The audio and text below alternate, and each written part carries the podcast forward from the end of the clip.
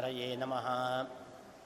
जयत्यसङ्ख्योरुबलाम्बुपूरः गुणोच्चरत्नाकर आत्मवैभवः सदा सदात्मज्ञनदीभिराप्यः कृष्णावतारो हरिरेकसागरः। कर्मणा वर्धते यो न न कनीयांश्च कर्मणा निरनिष्टः स नः पातु निरवध्यो हयाननः व्यासाय भवनाशाय श्रीशाय गुणराशये हृद्याय शुद्धविद्याय मध्वाय च नमो नमः नवाक्ककान्तिं शरदिन्दुहासं सुवर्णकौशेयभृतं शुभाङ्गं प्रबोधमुद्राभयपदमहस्तं प्रणोमि विद्याकरसूर्यमध्वम् अभ्रमं भङ्गरहितम् अजरं विमलं सदा आनन्दतीर्थमतुलं भजे तापत्रयापहं चित्रै पदैश्च गम्भीरे वाक्ये मानेरखण्डितैः ಗುರುಭಾವಂ ವ್ಯಂಜಯಂತಿ ಭಾತಿ ಶ್ರೀ ಜಯತೀರ್ಥವಾಕ್ ಅರ್ಥಿಕಲ್ಪಿತಕಲ್ಪೋಯಂ ಪ್ರತ್ಯರ್ಥಿಗಜಕೇಸರಿ ವ್ಯಾಸತೀರ್ಥಗುರುರ್ಭೂಯಾದ್ ಅಸ್ಮದಿಷ್ಟಾರ್ಥಸಿದ್ಧಯೇ ತಪೋವಿದ್ಯಾವಿರಕ್ತ್ಯಾದಿ ಸದ್ಗುಣೌ ಗಾಕರಾನಹಂ. ವಾದಿರಾಜಗುರೂನು ವಂದೇ ಹಯಗ್ರೀವಪದಾಶ್ರಯಾನ್ ಪೂಜ್ಯಾಯ ರಾಘವೇಂದ್ರಾಯ ಸತ್ಯಧರ್ಮರತಾಯ ಚ. ಭಜತಾಂ ಕಲ್ಪವೃಕ್ಷಾಯ ನಮತಾಂ ಕಾಮಧೇನವೇ. ನಾರಾಯಣಂ ನಮಸ್ಕೃತ್ಯ ನರಂ ಚೈವ ನರೋತ್ತಮಂ ದೇವೀಂ ಸರಸ್ವತೀಂ ವ್ಯಾಸಂ ತಥೋ ಜಯಮುದೀರಯೇತ್ ತಪ್ತಹಾಟಕ ಕೇಶಾಂತ ಕೇಶಾಂತಃ ಜಲತ್ಪಾವಕಲೋಚನ ವಜ್ರಾಧಿಕ ನಗಸ್ಪರ್ಶ ದಿವ್ಯಸಿಂಹ ನಮೋಸ್ತು ತೇ ಪಾಂತುವೋ ನರಸಿಂಹಸ್ಯ ನಕಲಾಂಗಲಕೋಟಯ ಹಿರಣ್ಯಕಶುಪೋರ್ವಕ್ಷ ಕ್ಷೇತ್ರಾಸ್ಯ ಕ್ಷೇತ್ರಸ್ಯ ಕರ್ದಮಾರುಣಾ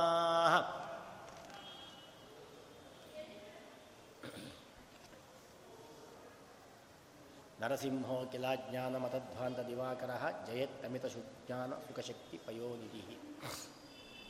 ನಾಳೆಯ ಶುಭ ದಿನದಲ್ಲಿ ನರಸಿಂಹದೇವರ ಅವತಾರವಾದಂತಹ ದಿವಸ. ಅದರ ಪೂರ್ವಭಾವಿಯಾಗಿ ಇವತ್ತು ನಿನ್ನೆ ಇವತ್ತು ಎರಡು ದಿವಸ ಆಗಬೇಕಿತ್ತು ನರಸಿಂಹ ಪುರಾಣದ ಬಗ್ಗೆ ಒಂದು ಸ್ಥೂಲವಾದಂತಹ ಒಂದು ಪರಿಚಯ. ಆದರೆ ನಿನ್ನೆ ಮಳೆಯ ಕಾರಣದಿಂದ ಆಗಲಿಲ್ಲ. ಇವತ್ತು ಒಂದು ದಿವಸ ನರಸಿಂಹದೇವರ ಬಗ್ಗೆ, ಈ ಪುರಾಣದ ಬಗ್ಗೆ ಪೂರ್ತಿ ಹೇಳಲಿಕ್ಕೆ ಆಗೋದಿಲ್ಲ ಈ ಪುರಾಣದಲ್ಲಿ ನರಸಿಂಹದೇವರ ಬಗ್ಗೆ ಬಂದದನ್ನು ಸ್ವಲ್ಪ ಹೇಳಲಿಕ್ಕೆ ಪ್ರಯತ್ನ ಮಾಡೋಣ. ಮುಖ್ಯವಾಗಿ ನರಸಿಂಹ ಪುರಾಣ ಎಂಬತಕ್ಕಂಥದ್ದೇನಿದೆ. ನರಸಿಂಹದೇವರು ಯಾರಿಗೋ ಹೇಳಿದ ಪುರಾಣ ಅಲ್ಲ. ಈ ಪುರಾಣವು ಸೂತ ಪ್ರಾಣಿಕರೇ ಹೇಳಿರ್ತಕ್ಕಂತಹದ್ದು. ಆದರೆ ಈ ನರಸಿಂಹ ಪುರಾಣದ, ನರಸಿಂಹ ಪುರಾಣ ಅಂತ ಯಾಕೆ ಹೆಸರು ಬಂತು ಅಂದರೆ, ಈ ಪುರಾಣದಲ್ಲಿ ಮುಖ್ಯ ಪ್ರತಿಪಾದ್ಯವಾಗಿರತಕ್ಕಂಥ ದೇವತೆ ನರಸಿಂಹ. ಇಡೀ ಪ್ರಪಂಚದ ಸೃಷ್ಟಿ, ಸ್ಥಿತಿ, ಲಯ, ಇದೆಲ್ಲವನ್ನು ನರಸಿಂಹರೂಪಿಯಾದ ಭಗವಂತ ಮಾಡ್ತಾನೆ ಅಂತ ಹೇಳತಕ್ಕಂತಹ ಒಂದು ವಿಶಿಷ್ಟವಾದಂತಹ ಪುರಾಣ. ಹಾಗಾಗಿ ನರಸಿಂಹರೂಪಿಯಾಗಿರತಕ್ಕಂತಹ ಭಗವಂತನ ಮಹಿಮೆಯನ್ನು ಹೇಳತಕ್ಕಂತಹ ಪುರಾಣ. ಇಂತಹ ಪುರಾಣದ ವಿಶೇಷತೆಗಳು ಇಲ್ಲಿ ಶೂತ ಪುರಾಣಿಕರು ಶೋನಕಾದಿ ಮಹರ್ಷಿಗಳಿಗೆ ಹೇಳಿದಂತಹ ಈ ಪುರಾಣ. ಅವರು ಕೇಳಿದಂತಹ ಪ್ರಶ್ನೆ, ಭಗವಂತನ ಮಹಿಮೆ ನರಸಿಂಹರೂಪಿಯಾಗಿರತಕ್ಕಂತಹ ಭಗವಂತನ ಮಹಿಮೆಯನ್ನು ನಮಗೆ ತಿಳಿಸಿಕೊಡಬೇಕು ಅಂತ ಶೌನಕಸ್ಯ ಮಹಾಸತ್ರೆ ವಾರಾಹಾಖ್ಯಾತು ಸಂಹಿತ ತ್ವತ್ತಃ ಶುತ ಪುರಾಸೂತ ಏತೇ ಅಸ್ಮಾಭಿರೇವ ಚ. ಸಾಂಪ್ರತಂ ನಾರಸಿಂಹಾಖ್ಯಂ ತ್ವತ್ತಃ ಪೌರಾಣಿಕ ಪೌರಾಣ ಸಂಹಿತಂ ಸಂಹಿತಾಂ ಶೋತುಮಿಚ್ಚಾಮ್ಯಹಂ ಸೂತ ಶೋತುಕಾಮ ಇಮೇ ಸ್ಥಿತಾ ಆದ್ದರಿಂದ ನಮಗೆ ಸೂತ ಪುರಾಣಿಕ ಪ್ರಾರ್ಥನೆ ಮಾಡ್ತಾ ನರಸಿಂಹ ಪುರಾಣವನ್ನು ಹೇಳಬೇಕು ಅಂತ. ಆವಾಗ ಸೂತ ಪುರಾಣಿಕರು ಆ ನರಸಿಂಹನನ್ನು ಪ್ರ, ನಮಸ್ಕಾರ ಮಾಡಿ ಆ ನರಸಿಂಹ ಪುರಾಣವನ್ನು ಹೇಳ್ತಾರೆ. ನರಸಿಂಹ ಪುರಾಣವನ್ನು ಹೇಳಬೇಕಾದರೆ ಎಲ್ಲ ಪುರಾಣಗಳಲ್ಲಿ ಇದ್ದ ಹಾಗೆ ಈ ಪುರಾಣದಲ್ಲಿಯೂ ಕೂಡ ಮೊದಲು ಸೃಷ್ಟಿ ಕಥನವನ್ನು ಮಾಡ್ತಾರೆ ಪ್ರಪಂಚದ ಸೃಷ್ಟಿಗಳು, ಪ್ರಪಂಚದ ವೈಕಾರಿಕ ತೈಜಸ, ತಾಮಸ ಈ ರೀತಿಯಾಗಿರತಕ್ಕಂತಹ ಸೃಷ್ಟಿಗಳು. ಪ್ರಜಾಪತಿಗಳ ಸೃಷ್ಟಿ, ಮನುಗಳ ಸೃಷ್ಟಿ, ಮನ್ವಂತರಗಳ ಸೃಷ್ಟಿ, ಕಾಲದ ಸೃಷ್ಟಿ ಈ ರೀತಿಯಾಗಿ ಎಲ್ಲವನ್ನೂ ಕೂಡ ಈ ಪುರಾಣದಲ್ಲಿ ವಿವರಣೆಯನ್ನು ಮಾಡಿದ್ದಾರೆ. ಇದರಲ್ಲಿ ರುದ್ರದೇವರ ಸೃಷ್ಟಿಯ ಬಗ್ಗೆ ಹೇಳಬೇಕಾದರೆ, ರುದ್ರಸೃಷ್ಟಿಂ ಪ್ರವಕ್ಷ್ಯಾಮಿ ತತ್ಸರ್ಗಾಶ್ಚೈವ ಸತ್ತಮ, ಪ್ರತಿಸರ್ಗಂ ಮುನೀನಾಂತು ವಿಸ್ತರಾದ್ ಯತಃ ಶೃಣು. ಕಲ್ಪಾದೌ ಆತ್ಮನಸ್ತುಲ್ಯಂ ಸುತಂ ಪ್ರಾದ್ಯ ಪ್ರದ್ಯಾಯತ್ ಪ್ರದ್ಯಾಯತಸ್ತತಃ ಪ್ರಾದುರಾಸೀತ್ ಪ್ರಭೋರಂಕೆ ಕುಮಾರು ನಿಲೋಹಿತ ಬ್ರಹ್ಮದೇವರು ಕಲ್ಪದ ಆದಿಯಲ್ಲಿ ತನಗೆ ಸರಿಸಮಾನನಾಗಿರತಕ್ಕಂತಹ, ಅಂದರೆ ತನಗೆ ಸರಿಸಮಾನ ಅಂದರೆ ಯಾವುದು? ತನಗೆ ಭಗವಂತ ಆಜ್ಞೆ ಮಾಡಿದ ಸೃಷ್ಟಿ ಮಾಡಬೇಕು, ಸೃಷ್ಟಿ ಕಾರ್ಯವನ್ನು ಮುಂದುವರಿಸಬೇಕು ಅಂತ. ಆ ಸೃಷ್ಟಿ ಕಾರ್ಯವನ್ನು ಮುಂದುವರಿಸಲು ಸಮರ್ಥನಾದಂತಹ ಒಬ್ಬ ಮಗ ಬೇಕು ಅಂತ ತಮ್ಮ ತೊಡೆಯಿಂದ ನೀಲಲೋಹಿತ ನೀಲ ಬಣ್ಣದಿಂದ ಕೂಡಿದಂತಹ ಮಗನನ್ನು ಹುಟ್ಟಿಸಿದ್ದಾರೆ. ಹುಟ್ಟಬೇಕಾದರೆ ಹೇಗೆ ಹುಟ್ಟಿದ ರುದ್ರದೇವರು?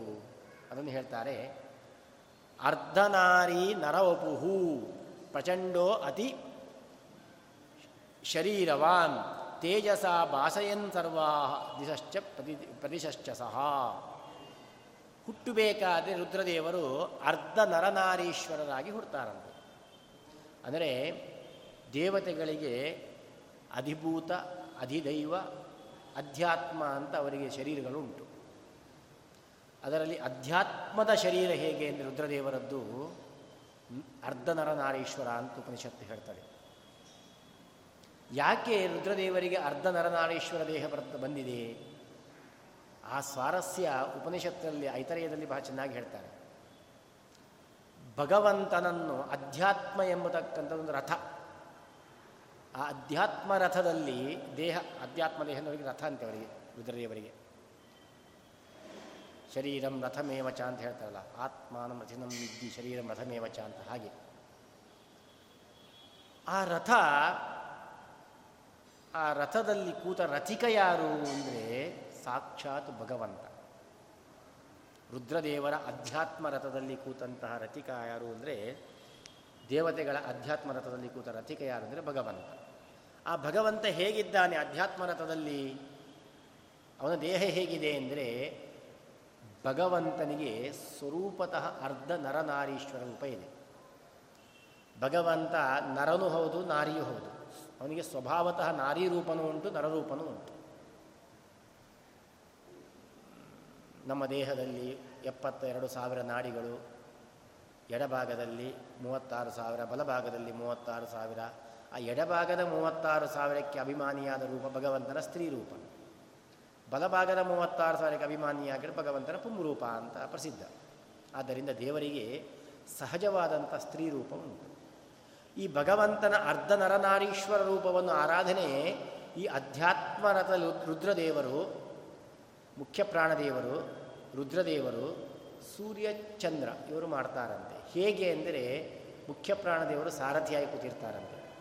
ಅವರು ಕೂತಿರ್ಬೇಕಾದ್ರೆ ಹೇಗೆ? ಈ ಅರ್ಧ ನರನಾರೀಶ್ವರ ರೂಪಿಯಾದ ಭಗವಂತನನ್ನು ಉಪಾಸನೆ ಮಾಡಿದ್ದರಿಂದ ಅವರೂ ಕೂಡ ಅರ್ಧ ನರನಾರೀಶ್ವರಾಗಿರ್ತಾರಂತೆ. ಭಾರತೀಯ ದೇವಿಯ ಇನ್ನೂ ಅರ್ಧ ದೇಹದಲ್ಲಿ ಹೊತ್ತಿರ್ತಾರಂತೆ.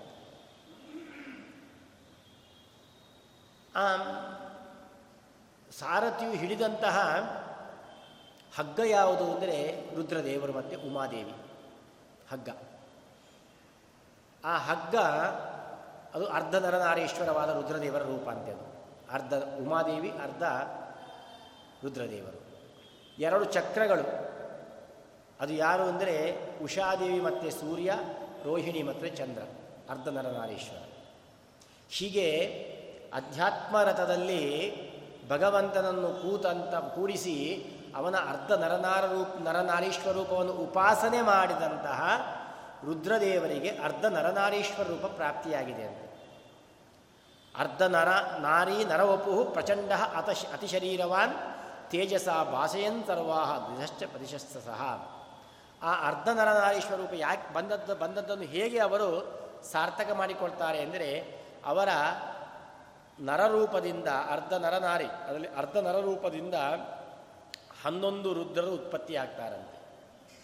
ಇನ್ನು ಅರ್ಧ ನಾರಿ ರೂಪ ಅದು ಉಮಾದೇವಿಯ ರೂಪ. ಅದರಿಂದ ಇನ್ನೊಂದು ಹನ್ನೊಂದು ದೇವತೆಗಳು ಉತ್ಪತ್ತಿಯಾಗ್ತಾರಂತೆ ಹೀಗೆ, ಆ ಬಿಭೇದ ಪುರುಷತ್ವಂಚ ದಶದಾ ಚ ಏಕದಾ ಚ ಸಹ.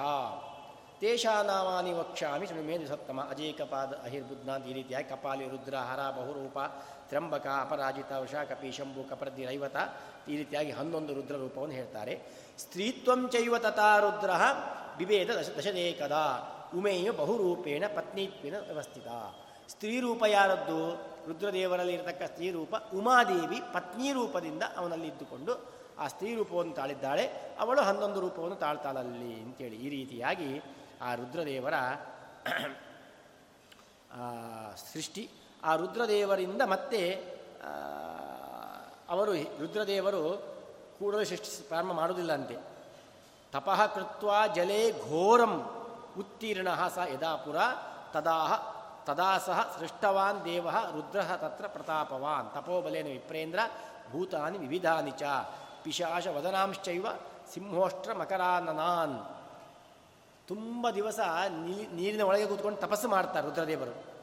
ತಪಸ್ಸು ಮಾಡಿದ ಮೇಲೆ ಎದ್ದು ಆಮೇಲೆ ಸೃಷ್ಟಿ ಮಾಡ್ತಾರೆ. ಎಂತಹ ಸೃಷ್ಟಿ? ಭೂತ, ಪ್ರೇತ, ಗಣಗಳ ಸೃಷ್ಟಿ. ಆ ಸೃಷ್ಟಿಯು ಬೇಕು. ಯಾಕೆ ಅಂತೇಳಿದರೆ ಆ ಭೂತ, ಪ್ರೇತಾದಿಗಳು ದುಷ್ಟ ಶಕ್ತಿಗಳನ್ನು ನಾಶ ಮಾಡುವುದಕ್ಕೆ, ದುಷ್ಟ ಬುದ್ಧಿಯನ್ನು ದುಷ್ಟರಿಗೆ ಕೊಡುವುದಕ್ಕೆ, ಅದಕ್ಕೆಲ್ಲ ಅವುಗಳು ಸ್ಮಶಾನವಾಸಿಗಳಾಗಿದ್ದುಕೊಂಡು ಅವುಗಳು ಸ್ಮಶಾನಕ್ಕೆ ಬರತಕ್ಕಂತಹ ಹೆಣಗಳೇ ಅವುಗಳಿಗೆ ಆಹಾರಂತೆ. ಅಂತಹ ಸ್ಮಶಾನವಾಸಿಗಳಾಗಿದ್ದುಕೊಂಡು ಎಲ್ಲ ಶಿವನ ಕಾಲದಲ್ಲಿ, ಶಿವನ ಸಮಯದಲ್ಲಿ ಆರಾಧನೆ ಮಾಡುವ ಭಕ್ತರನ್ನು ರಕ್ಷಣೆ ಮಾಡ್ತಾ ದುಷ್ಟರಿಗೆ ಶಿಕ್ಷೆ ಕೊಡತಕ್ಕಂಥ ದೊಡ್ಡ ಶಕ್ತಿಗಳನ್ನು ಸೃಷ್ಟಿ ಮಾಡಿದ್ದಾರೆ. ಆಮೇಲೆ ಈ ರುದ್ರ ಸೃಷ್ಟಿಗಳು ಒಂದಿಷ್ಟು ಆಗ್ತದೆ. ಮತ್ತು ಯಥಾ ಪ್ರಕಾರವಾಗಿ ಸಹ ಉಪಯೋಗ ಇಲ್ಲ ಅಂತ ತಿಳ್ಕೊಂಡು ಬ್ರಹ್ಮದೇವರು ಮತ್ತು ಮಾನಸ ಪುತ್ರರು ಒಂಬತ್ತು ಜನ ಆ ಪ್ರಜಾಪತಿಗಳನ್ನು ಸೃಷ್ಟಿ ಮಾಡ್ತಾರೆ. ಅವರಿಗೆ ಬೇರೆ ಬೇರೆ ವಿಧವಾಗಿರತಕ್ಕಂತಹ ಮಡದಿಯರು ಎಲ್ಲ ಆಗ್ತಾರೆ. ದಕ್ಷ ಪ್ರಜಾಪತಿ ಈ ರೀತಿಯಾಗಿ ಯಥಾಪ್ರಕಾರವಾಗಿ ಸೃಷ್ಟಿಯ ಕ್ರಮವನ್ನು ಹೇಳ್ತಾರೆ. ಆಮೇಲೆ ಸ್ಥಾವರ, ಜಂಗಮ ಇತ್ಯಾದಿಗಳ ಸೃಷ್ಟಿಯನ್ನೆಲ್ಲ ಆದ ಮೇಲೆ ಮುಂದೆ ಒಂದು ವಿಶಿಷ್ಟವಾದಂಥ ಪ್ರಶ್ನೆಯನ್ನು ಮಾಡ್ತಾರೆ ಸುತ ಹತ್ರ. ಈ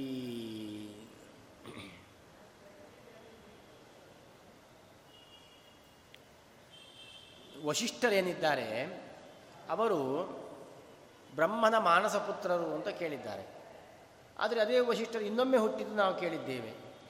ಅದು ಹೇಗೆ ಅಂತ ಪ್ರಶ್ನೆ ಮಾಡಿದಾಗ ಅದಕ್ಕೆ ಮೈತ್ರಾವರ್ಣಿ, ಮಿತ್ರ ಮತ್ತು ವರುಣ, ಆದಿತ್ಯ ದ್ವಾದಶ ಆದಿತ್ಯರ ಸೃಷ್ಟಿ. ದ್ವಾದಶ ಆದಿತ್ಯರಲ್ಲಿ ಇಬ್ಬರು ಮಿತ್ರ ಮತ್ತು ವರುಣ.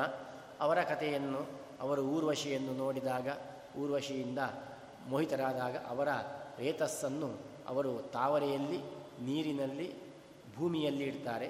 ತಾವರೆಯಲ್ಲಿ ಇಟ್ಟಾಗ ಅದು ಮೈತ್ರಾವರ್ಣರು ವಶಿಷ್ಠರ ಒಂದು ವಿಶಿಷ್ಟವಾಗಿರತಕ್ಕಂಥ ಶಕ್ತಿಯಂತೆ ಅದು ಮೈತ್ರಾವರ್ಣರು ಅವರು ಉತ್ಪತ್ತಿಯಾಗ್ತಾರೆ.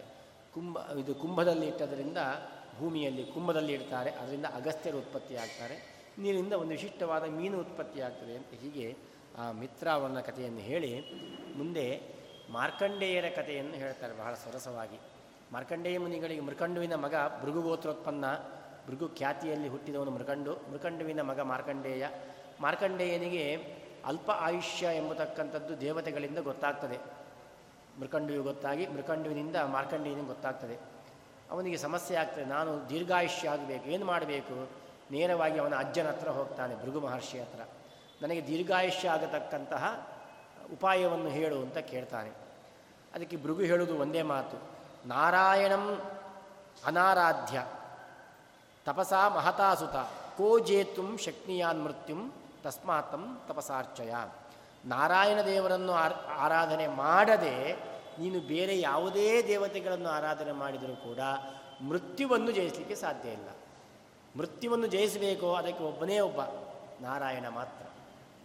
ಬೇರೆ ಯಾರಿಂದಲೂ ಸಾಧ್ಯ ಇಲ್ಲ ಅಂತ. ಯಾಕೆಂದರೆ ಈ ಗರುಡ ಪುರಾಣದಲ್ಲಿ ಬರ್ತದೆ ಯಮನ ಭಟರು ಎಳ್ಕೊಂಡು ಹೋಗಬೇಕಾದರೆ ಯಮನ, ಆ ಜೀವಿ ಪಾಪಿಷ್ಟ ಜೀವಿ ಬೊಬ್ಬೆ ಹೊಡಿತಾನಂತೆ. ನಾನು ತುಂಬ ತಪ್ಪು ಮಾಡಿದ್ದೇನೆ, ನನ್ನ ಅಪರಾಧವನ್ನು ಕ್ಷಮಿಸು, ನನಗೆ ಕಷ್ಟ ಕೊಡಬೇಡ, ಶಿಕ್ಷೆಯನ್ನು ಕೊಡಬೇಡ ಅಂತ. ಆವಾಗ ಯಮನ ಭಟರು ಹೇಳ್ತಾರೆ, ವಯಂ ಹಿ ಸಾಪರಾಧಿನಃ ದಂಡಿನಃ ಏವ. ನಮಗೆ ಶಕ್ತಿ ಇರುವುದು ಅಪರಾಧಿಗಳನ್ನು ದಂಡನೆ ಮಾಡುವುದಷ್ಟೇ. ಕ್ಷಮೆ ಮಾಡಲಿಕ್ಕೆ ನಮಗೆ ಅಧಿಕಾರ ಇಲ್ಲ. ಕ್ಷಮ ಮಾಡುವಂಥ ಅಧಿಕಾರ ಶ್ರೀಪತಿ ಸ್ವಯಂ. ಭಗವಂತನು ಮಾತ್ರ ಕ್ಷಮಿಸಲಿಕ್ಕೆ ಸಾಧ್ಯ. ಬೇರೆ ಯಾರಿಂದಲೂ ಸಾಧ್ಯ ಇಲ್ಲ ಕ್ಷಮಿಸುವುದು. ಹಾಗಾಗಿ ಭಗವಂತನ ಮೊರೆ ಹೋಗಬೇಕು ನೀನು. ಬೇರೆಯವರು ಯಾರು ಕೂಡ ಮೃತ್ಯು ಮೃತ್ಯುಂ ನಮಾಮ್ಯಹಂ.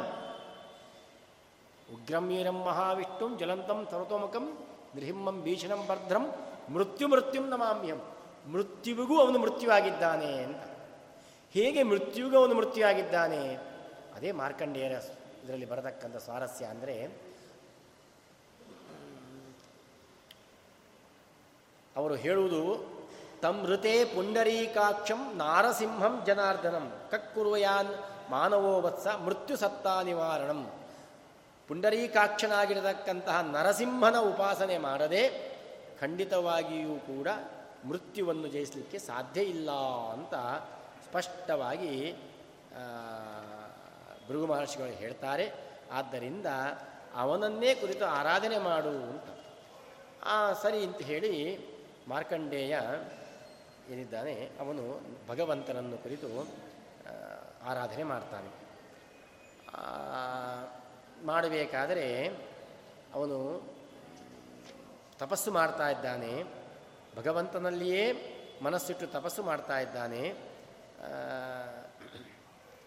ಆವಾಗ ಅಲ್ಲಿಗೆ ಅವನಿಗೆ ಆಯುಷ್ಯ ಮುಗಿಯಿತು ಅಂತ ಹೇಳ್ಕೊಂಡು ಹೋಗಲಿಕ್ಕೆ ಯಮದೂತರು ಬಂದಿದ್ದಾರೆ. ಅಷ್ಟೊತ್ತಿಗೆ ವಿಷ್ಣುದೂತರು ಬರ್ತಾರೆ. ಬಂದು ಯಮದೂತರು ಮತ್ತು ವಿಷ್ಣುದೂತರ ಸಂವಾದವಾಗ್ತದೆ. ವಿಷ್ಣುದೂತರು ಯಮದೂತರನ್ನು ಓಡಿಸಿಬಿಡ್ತಾರೆ. ಮುಟ್ಬೇಡಿ ಅವನು ನೀನು ಅಂತ ಹೇಳಿ. ಆವಾಗ ಯಮದೂತರಿಗೆ ಬಹಳ ಹೆದರಿಕೆ ಆಗಿಬಿಡ್ತಂತೆ. ಅವ್ರು ದೂರ ನಿಂತು ನೋಡ್ತಾರಂತೆ. ವಿಷ್ಣುದೂತರು ಓಡಿಸಿದ ಮೇಲೆ ಏನಾಗ್ತದಪ್ಪ ಅಂತ ಹೇಳಿ. ಆವಾಗ ಮಾರ್ಕಂಡೇಯ ಜೋರಾಗಿ ಸ್ತೋತ್ರ ಮಾಡ್ತಾ ಇದ್ದಾನಂತೆ. ನಾರಾಯಣಂ ಸಹಸ್ರಾಕ್ಷಂ ಪದ್ಮನಾಭಂ ಪುರಾತನಂ ಪ್ರಣತೋಸ್ಮಿ ಹೃಷಿಕೇಶಂ ಕಿಮ್ಮೆ ಮೃತ್ಯು ಕರಿಷ್ಯತಿ. ಇದು ಮೃತ್ಯುಹರ ಸ್ತೋತ್ರ ಅಂತ ಪ್ರಸಿದ್ಧ ಇದು, ಮಾರ್ಕಂಡೇಯರು ಮಾಡಿದ್ದು.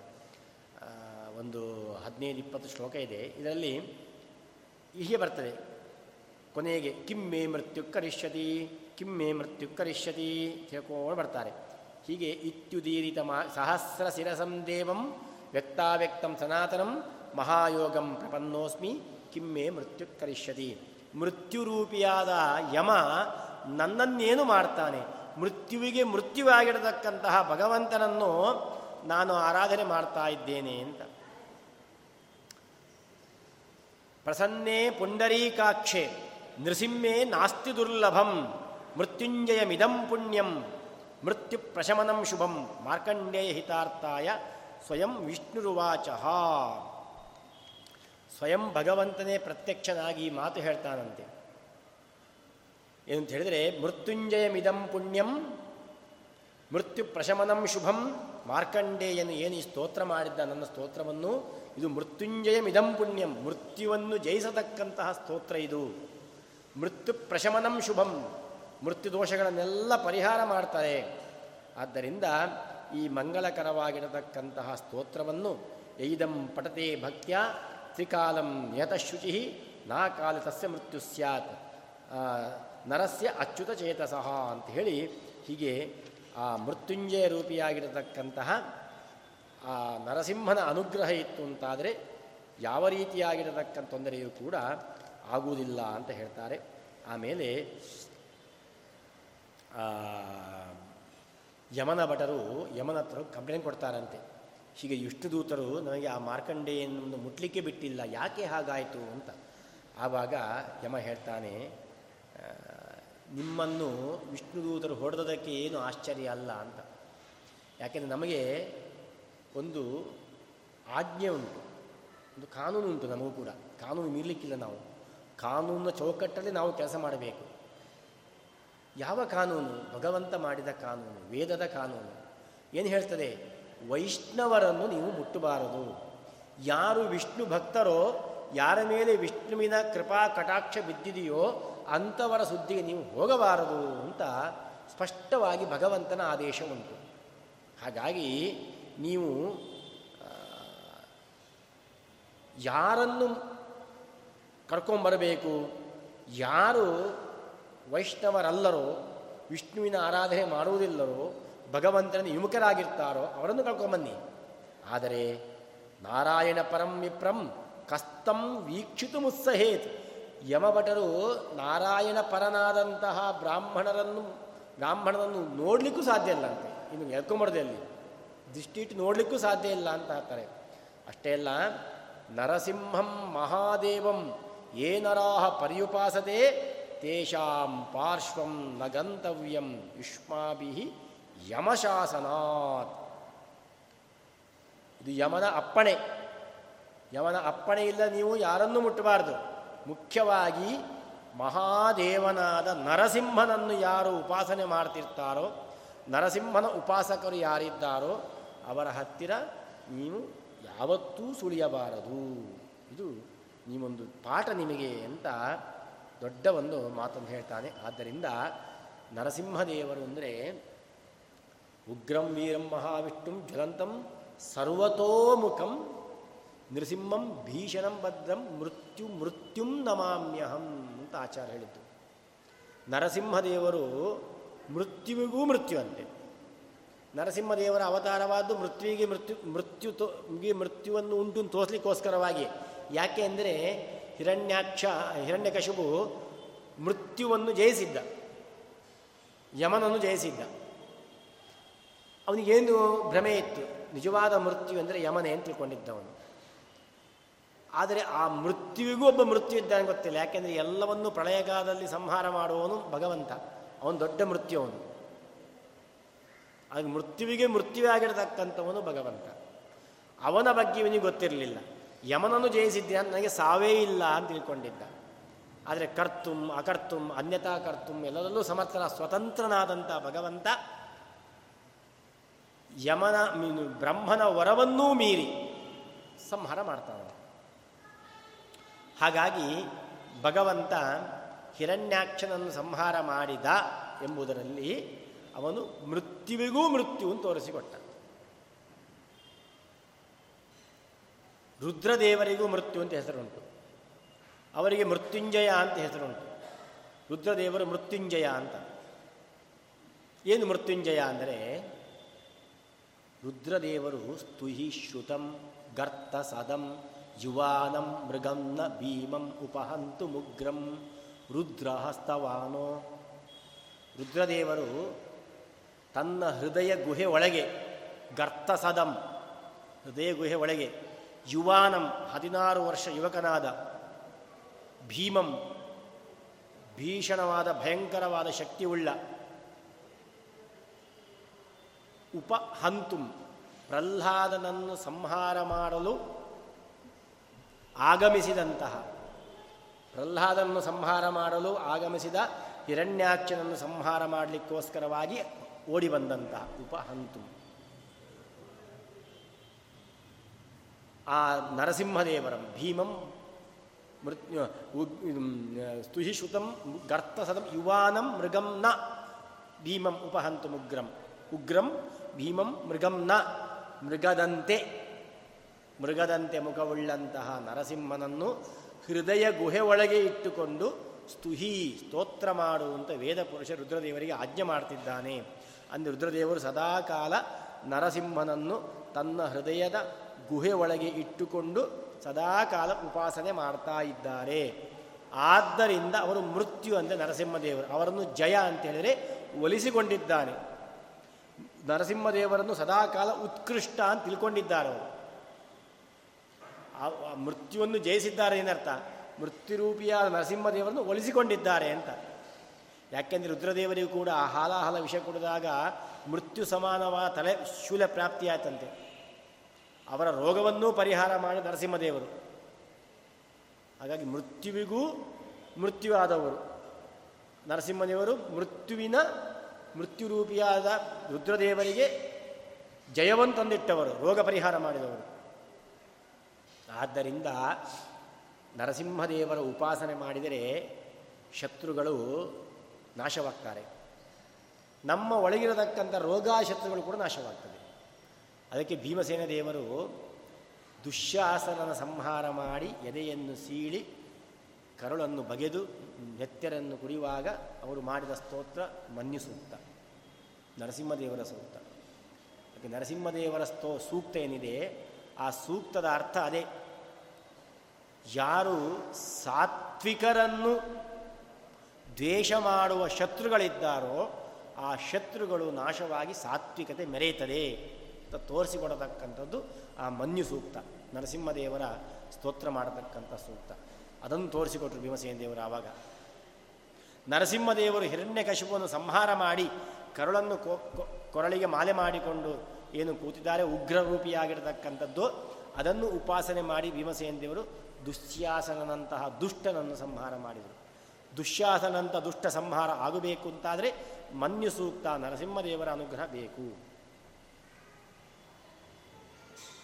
ಹೀಗೆ ಆ ನರಸಿಂಹನ ಅನುಗ್ರಹ ಸದಾಕಾಲ ಇರಬೇಕು ಎಂಬತಕ್ಕಂತಹ, ವಿಶೇಷವಾಗಿರತಕ್ಕಂತಹ ಚಿಂತನೆ ಏನಿದೆ ಅದನ್ನು ಇಲ್ಲಿ ತೋರಿಸ್ತಾ ಇದ್ದಾರೆ.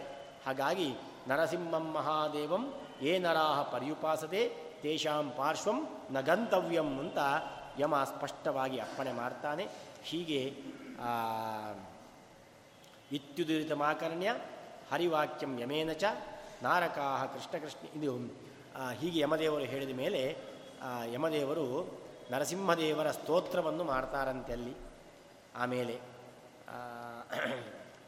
ನರಸಿಂಹೋ ಋಷಿಕೇಶ ಪುಂಡರೀಕಾ ನಿಮೇಕ್ಷಣ ಸ್ಮರಣಾನ್ ಮುಕ್ತಿದೋ ನೃಣಾಂ ಸತ್ವಯ ಕಿನ್ನ ಪೂಜಿತ. ಹೀಗೆ ಯಮಕಿಂಕರರಿಗೆ ಯಮ ಹೇಳಿ ಸ್ಪಷ್ಟವಾಗಿ ಹೇಳ್ತಾನಂತೆ. ನೀವು ನಿರಂತರವಾಗಿ ನರಸಿಂಹನ ಉಪಾಸನೆ ಮಾಡಿ, ನಿಮಗೂ ಯಾವ ರೀತಿಯಾಗಿ ತೊಂದರೆ ಆಗುವುದಿಲ್ಲ. ಅಂತ ಹೀಗೆ ಪುಂಡರೀಕಾಕ್ಷ ದೇವೇಶ ನರಸಿಂಹ ತ್ರಿವಿಕ್ರಮ ತ್ವಾಮಹಂ ಶರಣಂ ಪ್ರಾಪ್ತ ಇತಿ ಯಸ್ತಂ ಸಮುದ್ಧರೇ. ಹೇಳಿದ ಕೂಡಲೇ ಇವನ ಯಮನ ಮಾತನ್ನು ಅಲ್ಲೇ ನರಕವಾಸಿಗಳಾದ ಪಾಪಿಷ್ಟ್ರು ಕೇಳ್ತಾರಂತೆ.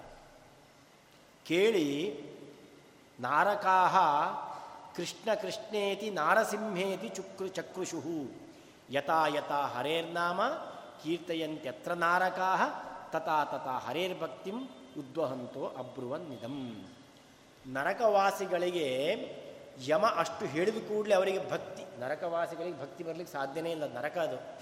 ಆದರೂ ಭಗವಂತನೊಂದು ನಾಮದ ಬಲ ನೋಡಿ ಯಮ ಆ ವರ್ಣನೆ ಮಾಡಬೇಕಾದರೆ ನರಕವಾಸಿಗಳಿಗೆ ಎಷ್ಟೋ ಪಾಪಿಷ್ಟರಿಗೆ ಭಕ್ತಿ ಬಂದುಬಿಡ್ತಂತೆ.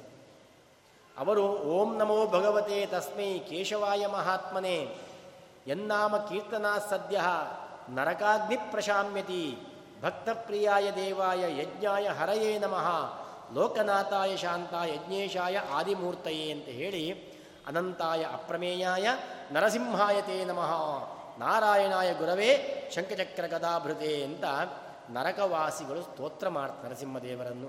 ಇದು ಸಂಕೀರ್ತಿದೆ ವಿಷ್ಣು ನಾರಕೈ ಭಕ್ತಿಪೂರ್ವಕಂ ತದಾ ಸಾ ನಾರಕೀ ಪೀಡ ಗತಾತೇಶಂ ಮಹಾತ್ಮನಾಂ. ಯಾವಾಗ ನರಕವಾಸಿಗಳೂ ಕೂಡ ಈ ಭಗವಂತನ ನರಸಿಂಹನ ಸ್ತೋತ್ರ ಮಾಡ್ತಾರೆ, ಆವಾಗ ಅವರಿಗೆ ನರಕವಾಸದಿಂದ ಮುಕ್ತಿಯಾಗಿ ಸ್ವರ್ಗಕ್ಕೆ ಹೋಗಿಬಿಡ್ತಾರಂತು ಅದೊಂದು ಯೋಗ ಪ್ರಾಪ್ತಿಯಾತಂತೆ ಅಂದರೆ ಪಾಪಿಷ್ಠನಾಗಿದ್ದರೂ ಕೂಡ ಭಗವಂತನ ನಾಮಸ್ಮರಣೆ ಮಾಡಿದಾಗ ಕೇಳಿದರೆ ಸಾಕಂತೆ.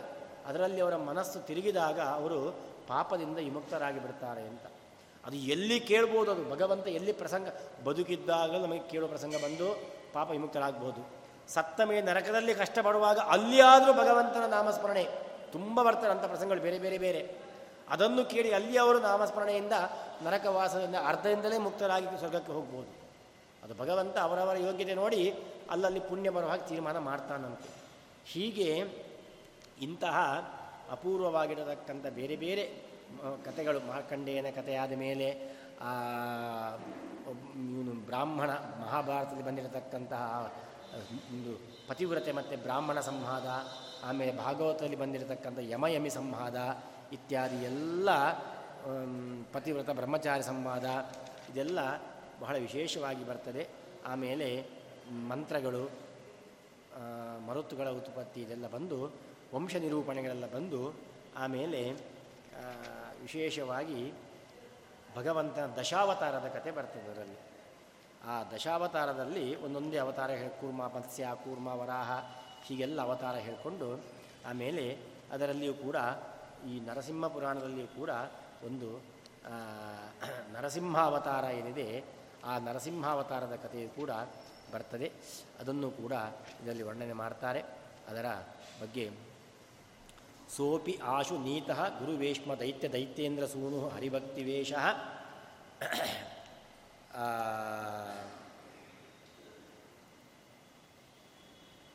ಯಥ ಪ್ರಕಾರವಾಗಿ ಆ ಪ್ರಹ್ಲಾದನ ಕತೆ, ಆ ಪ್ರಹ್ಲಾದನ ಕಥೆಯಲ್ಲಿ ನರಸಿಂಹದೇವರ ಅವತಾರದ ವಿಶೇಷವನ್ನು ಹೇಳ್ತಾ ಇದ್ದಾರೆ. ಹಿರಣ್ಯಕಶುಪು ಹಿರಣ್ಯಕಶುಪಿಗೆ ಪ್ರಹ್ಲಾದ ಎಂಬತಕ್ಕಂತಹ ಮಗ ಹುಟ್ಟಿದ್ದಾನೆ. ಹಿರಣ್ಯಕಶುಪು ಅವನು ಬಹಳ ಹಿಂದೆ ಬ್ರಹ್ಮದೇವರನ್ನು ಒಲಿಸಿಕೊಂಡಿದ್ದಾನೆ. ಆ ಬ್ರಹ್ಮದೇವರ ಅನುಗ್ರಹದಿಂದ ಹಿರಣ್ಯಕಶುಪಿಗೆ ಬಹಳ ಯಾರಿಂದಲೂ ಮರಣ ಇಲ್ಲ. ಹಗಲು, ಅಲ್ಲ, ರಾತ್ರಿ, ಅಲ್ಲ, ಯಾರಿಂದಲೂ ಬ್ರಹ್ಮದೇವರಿಂದ ಸೃಷ್ಟವಾಗಿರತಕ್ಕಂತಹ ಯಾವ ಜೀವಿಯಿಂದಲೂ ಕೂಡ ಮರಣ ಇಲ್ಲ ಅಂತ ಆ ವರವನ್ನು ಅವನು ಪಡೆದಿದ್ದಾನೆ. ಹೀಗೆ ಅವನು ತಪಸ್ಸಿಗೆ ಹೋದಾಗ ಕೈಯಾದು ಬಸರಿಯಾಗಿದ್ದಾಳೆ. ಆ ಕೈಯಾದು ವಿಶೇಷವಾಗಿ ಅವನು ದೈತ್ಯ ಪುತ್ರನಾಗಿದ್ದರೂ ಕೂಡ ಅವನಿಗೆ ನಾರದರ ಉಪದೇಶದಿಂದ ಅವನು ನಾರದಸ್ಯ ಉಪದೇಶೇನ ವೈಷ್ಣವ ಸಮಜಾಯತ. ಅವನು ವೈಷ್ಣವನಾಗಿ ಹುಡ್ತಾನೆ ಹುಟ್ಟಬೇಕಾದರೆ ತದಗ್ರೇ ಕದೇಶ ಭೂಪ ಶ್ರದ್ಧಾಪ್ರಭವ ತಸ್ಯ ಸೂನು ಅವೋದ್ಭಕ್ತ ಪ್ರಹ್ಲಾದೋ ಜನ್ಮ ವೈಷ್ಣವ. ಸೋ ಅವರ್ಧತ ಅಸುರಕುಲೆ ನಿರ್ಮಲೋ ಮಲಿನಾಶ್ರಯೇ. ಯಥಾ ಕಲೋ ಹರಿಯೇ ಭಕ್ತಿ ಪಾಪ ಸಂಸಾರ ಶೋಚನಿ. ಅವನು ವಿಶೇಷವಾಗಿ ಭಗವಂತನಲ್ಲಿ ವಿಷ್ಣುವಿನಲ್ಲಿ ವಿಶಿಷ್ಟವಾಗಿರತಕ್ಕಂತಹ ಭಕ್ತಿಯನ್ನು ಇಟ್ಟುಕೊಂಡು ಬೆಳೆದಿದ್ದಾನೆ. ಆಮೇಲೆ ಮಗನನ್ನು ವಿದ್ಯಾಭ್ಯಾಸಕ್ಕೆ ಬಿಟ್ಟಿದ್ದಾನೆ. ವಿದ್ಯಾಭ್ಯಾಸದಲ್ಲಿ ಅವನು ಹೇಳಿ ಕಳಿಸಿದ್ದಾನೆ, ತಾನೇ ಸರ್ವೋತ್ತಮ ಎಂಬತಕ್ಕಂತಹ ಮಾತನ್ನು ಅವನು ಕಲಿಬೇಕು. ಹಿರಣ್ಯಕಶುಬುವೇ ಅಥ ಹಿರಣ್ಯಕಶುಬು ಅವನೇ ದೇವರು ನನಗೇ ಎಲ್ಲೋ ಸಿಗಬೇಕು ಎಂಬತಕ್ಕಂಥದ್ದು ಅವನದ್ದೊಂದು ಬುದ್ಧಿ. ಅದು ಇದರಲ್ಲಿ ಭಾಗವತದಲ್ಲಿ ಇದ್ದ ಹಾಗೆ ಆ ಹಿರಣ್ಯಕಶಿಪುವಿನ ವರ್ಣನೆಯನ್ನು ಮಾಡಿದ್ದಾರೆ. ಆಮೇಲೆ ಯಥಾ ಪ್ರಕಾರ ಗುರುಗಳ ಮನೆಯಿಂದ ಪ್ರಹ್ಲಾದನನ್ನು ಕರೆಸಿ ಹಿರಣ್ಯಕಶಿಪು ಕೇಳ್ತಾನಂತೆ ಅಥ ತದ್ವದ ಯತ್ಕಿಂ ಕಿ, ಯತ್ಕಿಂಚಿತ್ ಗುರುವೇಶ್ಮನಿ ಶಿಕ್ಷಿತಂ ವಿಚಾರ್ಯ ಆನಂದ ಜನನಂ ಸಮ್ಯಗಾಯಾತಿ ತದ್ವದ. ನೀನು ನಿನ್ನ ಗುರುಗಳ ಮನೆಯಲ್ಲಿ ಏನು ಕಲ್ತಿದ್ದೀಯಪ್ಪ? ಸ್ವಲ್ಪ ನನಗೆ ಹೇಳು ಅಂತ ಹಿರಣ್ಯಕಶಿಪು ಹೇಳ್ತಾನಂತೆ. ಅತ ಆಹ ಪಿತರಂ ಹರ್ಷಾತಂ ಪ್ರಹ್ಲಾದೋ ಜನ್ಮ ವೈಷ್ಣವ. ಅವನು ಹುಟ್ಟಬೇಕಾದರೆ ವೈಷ್ಣವನಾಗಿ ಹುಟ್ಟಿದವನು. ಅವನು ಏನು ಹೇಳ್ತಾನೆ? ಸ್ಟಾರ್ಟಿಂಗೇ ಹೀಗೆ ಹೇಳ್ತಾನೆ ನೋಡಿ ಅವನು. ಅಪ್ಪ, ಗೋವಿಂದಂ ತ್ರಿಜಗದ್ವಂದ್ಯಂ ಪ್ರಭುಂ ನತ್ವಾ ಬ್ರವೀಮಿತೆ. ನಿನಗೆ ನಾನು ಹೇಳ್ತೇನೆ ಗುರುಗಳ ಮನೆಯ ಕಲಿತದ್ದನ್ನು. ಹೇಳುವ ಮೊದಲು ಒಂದು ನನಗೊಂದು ಕೆಲಸ ಉಂಟು, ಅದನ್ನು ಮಾಡಿ ಹೇಳ್ತೇನೆ. ಯಾವತ್ತೂ ಕೂಡ ಸದ್ವಿಚಾರವನ್ನು ಹೇಳಬೇಕಾದರೆ ಮೊದಲು ಭಗವಂತನಿಗೆ ನಮಸ್ಕಾರ ಮಾಡಬೇಕು. ಯಾಕೆ, ನಮ್ಮ ಒಳಗಿದ್ದುಕೊಂಡು ನಮ್ಮಿಂದ ಹೇಳಿಸುವನು ಭಗವಂತ, ಪ್ರೇರಣೆ ಮಾಡುವುದು ಭಗವಂತ. ಪ್ರೇರಕನಾದಂತಹ ಭಗವಂತ ನಮಸ್ಕಾರ ಮಾಡಿ ನಾವು ಸದ್ವಿಚಾರ ಪ್ರಾರಂಭ ಮಾಡಬೇಕಂತೆ.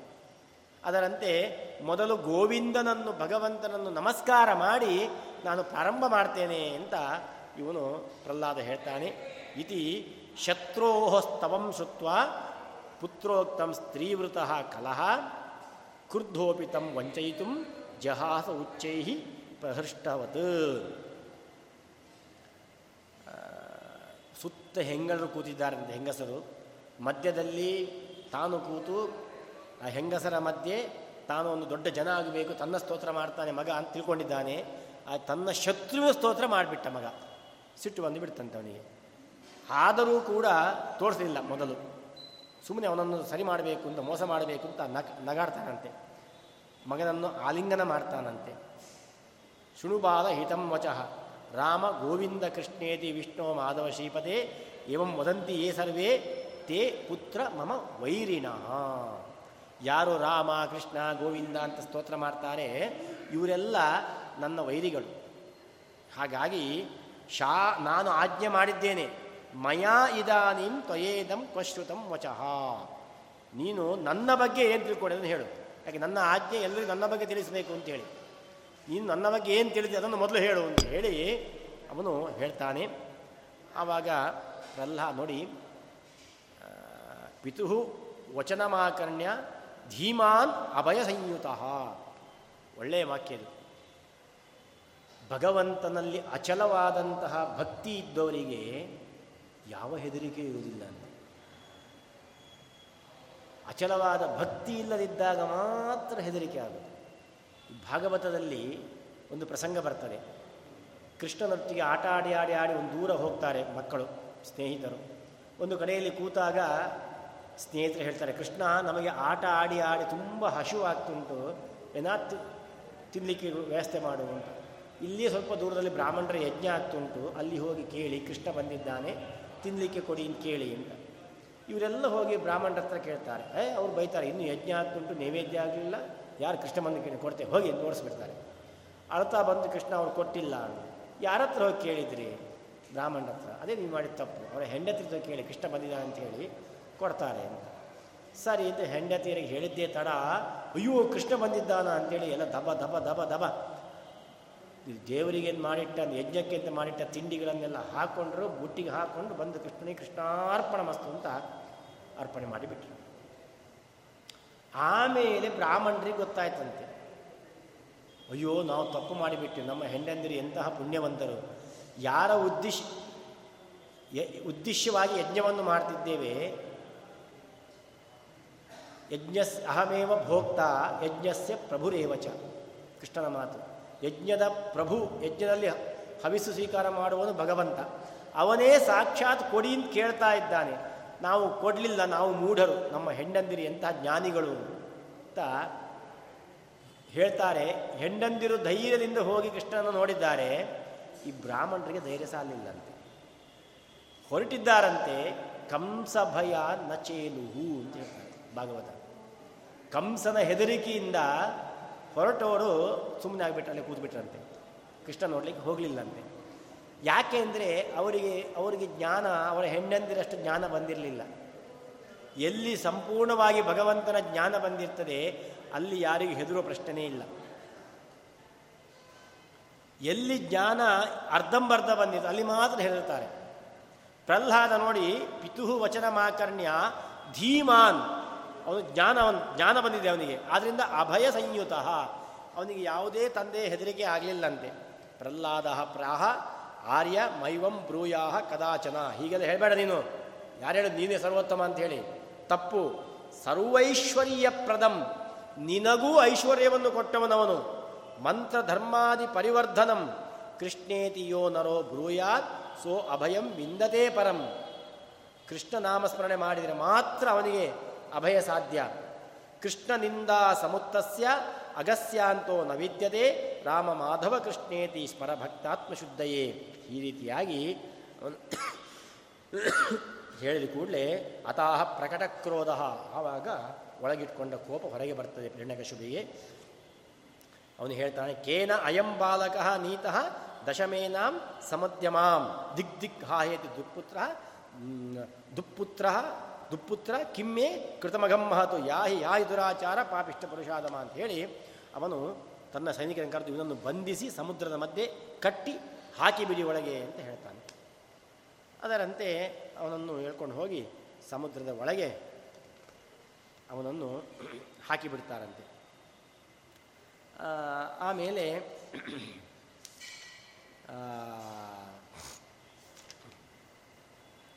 ಆ ಸಮುದ್ರ ಒಳಗೆ ಹಾಕಿದಾಗ ಏನಾಗ್ತದೆ ಅಂದರೆ ನೇರವಾಗಿ ಪ್ರಹ್ಲಾದ ಸಮುದ್ರದ ಒಳಗೆ ಹೋಗ್ತಾನಂತೆ. ಹೋದ ಕೂಡಲೇ ಸಮುದ್ರ ರಾಜ ವರುಣ ಒಬ್ಬ ವಿಶಿಷ್ಟವಾದ ವಿಷ್ಣು ಭಕ್ತ ಬಂದಿದ್ದಾನೆ, ಶ್ರೇಷ್ಠನಾದ ವಿಷ್ಣು ಭಕ್ತ ಬಂದಿದ್ದಾನೆ ಅಂತ ಹೇಳಿ ಆ ಸಮುದ್ರ ರಾಜ ಅವನಿಗೆ ಕರ್ಕೊಂಡು ಬಂದು ಅವನನ್ನು ಆರೈಕೆ ಮಾಡ್ತಾನಂತೆ. ಅಲ್ಲಿ ವಿಶೇಷವಾಗಿರ್ತಕ್ಕಂಥ ಭಗವಂತನ ಅನುಗ್ರಹವಾಗ್ತಾನಂತೆ ಅವನಿಗೆ. ಒಳಗೆ ಸಮುದ್ರ ಒಳಗೆ.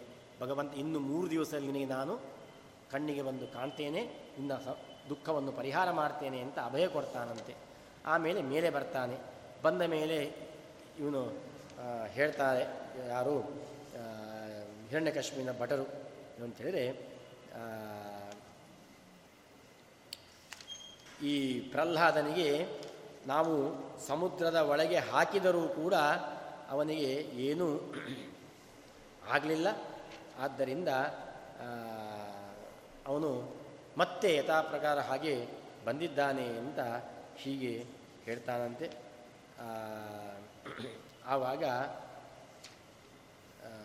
ಇವನಿಗೆ ಬಹಳ ಸಿಟ್ಟು ಬರ್ತದಂತೆ. ಮಗನನ್ನು ಕರೀತಾನಂತೆ. ಅಂತೇಳಿದರೆ ಮಗನನ್ನು ಕರೆದು, ನೀನು ಯಾಕೆ ಇಷ್ಟು ಹಠ ಮಾಡ್ತಿದ್ದಿ? ಈ ರೀತಿಯಾಗಿ ಅವನು ಜೋರು ಮಾಡ್ತಾನಂತೆ. ಅದಕ್ಕೆ ಅವನು ತಥಾ ಸುರೈ ದುರಾನೀತಃ ಅಸುರೈ ದುರಾನೀತಃ ಸಮಾಸೀನಂ ಸ ದಿವ್ಯದೃಕ್ ಆಸನ್ನ ಮೃತ್ಯುಂ ದೈತೇಂದ್ರಂ ದದರ್ಶ ಅನೂರ್ಜಿತ ಶ್ರಿಯಂ ನೀಲಾಂಶು ಮಿಶ್ರ ಮಾಣಿಕ್ಯ ದ್ಯುತಿ ಛನ್ನ ವಿಭೂಷಣಂ ಸಧೂಮಾಗ್ನಿವ ವ್ಯಾಪ್ತಂ ಉಚ್ಛ್ವಾಸನ ಸ್ಥಿತಿಂ ಅಂತ ಹೇಳಿ ಆ ಉತ್ತಮವಾದ ಆಸನದಲ್ಲಿ ಕೂತಿರತಕ್ಕಂತಹ ಹಿರಣ್ಯಾಕ್ಷ ಹಿರಣ್ಯಕಶಿಪು, ಅವನು ಮಗನನ್ನು ಕರೆದಿದ್ದಾನೆ. ಅವನು ಕರೆದು ಕೂಡಲೇ ಬಂದಿದ್ದಾನೆ ಮಗ. ತಂದೆಗೆ ನಮಸ್ಕಾರವನ್ನು ಮಾಡಿದ್ದಾನೆ. ಮಾಡಿದಾಗ ಅವನು ತಂದೆ ಹೇಳ್ತಾನೆ ಏನಂತೇಳಿದರೆ ಮೂಢ ರೇ ಶೃಣು ಮದ್ವಾಕ್ಯಂ, ಏತದೇವ ಅಂತಿಮಂ ಧ್ರುವಂ, ಇತೋ ನತ್ವಾಂ ಪ್ರವಕ್ಷಾಮಿ ಶುತ್ವಾ ಕುರು ಯಥೇಪ್ಸಿತಂ ಉಕ್ವೇತಿ ಧೃತಮಾಕೃಷ್ಯ ಚಂದ್ರಹಾಸಾಸಿಮದ್ಭುತಂ ಸಂಭ್ರಮಾದ್ವೀಕ್ಷಿತ ಸರ್ವೇ ಚಾಲಯನ್ನಾಹತಂ ಪುನಃ. ಕ್ವಚಾಸ್ತಿ ಮೂಢತೆ ವಿಷ್ಣು. ಸತಾಮಧ್ಯ ಪರಕ್ಷತು. ಇದು ಕೊನೆಯ ನಿನಗೆ ಎಚ್ಚರಿಕೆ. ನೀನು ನಿನ್ನ ಉಪಾಸ್ಯವಾದ ಭಗವಂತನಿಗೆ ತೋರಿಸಿಕೊಡ್ಬೇಕು. ಎಲ್ಲಿದ್ದಾನೆ ಅಂತೇಳಿ. ನಿನ್ನನ್ನು ರಕ್ಷಣೆ ಮಾಡಿಕೊಂಡು ಬರಬೇಕು. ಬಂದ ಅಂತ ನೀನು ಬಚಾವಾಗ್ತಿಲ್ಲ ನಾನು ನಾನೇ ಸಾಯಿಸಿಬಿಡ್ತೇನೆ ನಿನ್ನನ್ನು ಅಂತ ಹೇಳ್ತಾನೆ. ಹೀಗೆ ಚಂದ್ರಹಾಸ ಎಂಬತಕ್ಕಂಥವನ ಕತ್ತಿಯಂತೆ ಆ ಕತ್ತಿಯನ್ನು ಎಳೀತಾನೆ, ಎಳೆದು ಕ್ವಚಾಸ್ತಿ ಮೂಢತೆ ವಿಷ್ಣು, ಸತ್ವಾಮಧ್ಯ ಪ್ರರಕ್ಷತು, ತ್ವಯೋಕ್ತಂ ಸಹಿ ಸರ್ವತ್ರ. ನೀನು ಹೇಳುವ ಹಾಗೆ ಅವನು ಸರ್ವತ್ರ ವ್ಯಾಪಿಸಿಕೊಂಡಿದ್ದಾನೆ ಅಂತಾದರೆ ಸ್ತಂಭೆ ಕಸ್ಮಾನ್ ದೃಶ್ಯತೆ. ಹಾಗಾದರೆ ಈ ಸ್ತಂಭದಲ್ಲಿ ಯಾಕೆ ಕಾಣಿಸ್ತಾ ಇಲ್ಲ?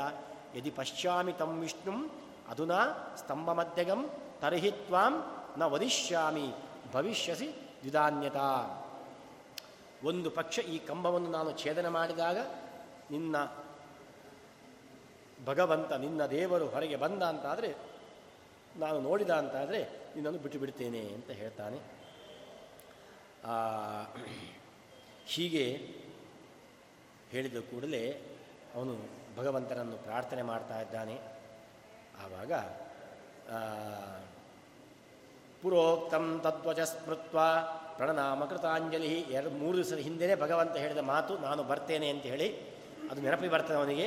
ಪುರೋಕ್ತಂ ತದ್ವಚ ಸ್ಮೃತ್ವ ಪ್ರಣನಾಮ ಕೃತಾಂಜಲಿ ತಾವತ್ ಪ್ರಸ್ಫುಟಸ್ತಂಭ ವೀಕ್ಷಿತೋ ದೈತ್ಯಸೂನುನ ಆದರ್ಶರೂಪೋ ದೈತ್ಯಸ್ಯ ಯ ಪ್ರತಿಷ್ಠಿತ ತನ್ಮಧ್ಯೆ ದೃಶ್ಯತೆ ರೂಪಂ ಬಹುಯೋಜನಮಾಯತಂ.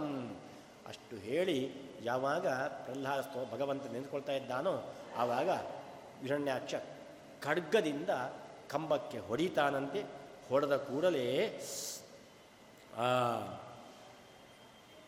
ಎಷ್ಟೋ ಯೋಜನೆ ದೂರ ಕಾಣುವಂತಹ ಒಂದು ವಿಶಿಷ್ಟವಾಗಿರತಕ್ಕಂತಹ ಅತಿರೌದ್ರಂ ಮಹಾಕಾಯಂ ನರಸಿಂಹದೇವರ ಅವತಾರ ಎಂಬತಕ್ಕಂಥದ್ದು ಆಗಿದೆ ಅಂತ ಇಲ್ಲಿ ಹೇಳ್ತಾರೆ.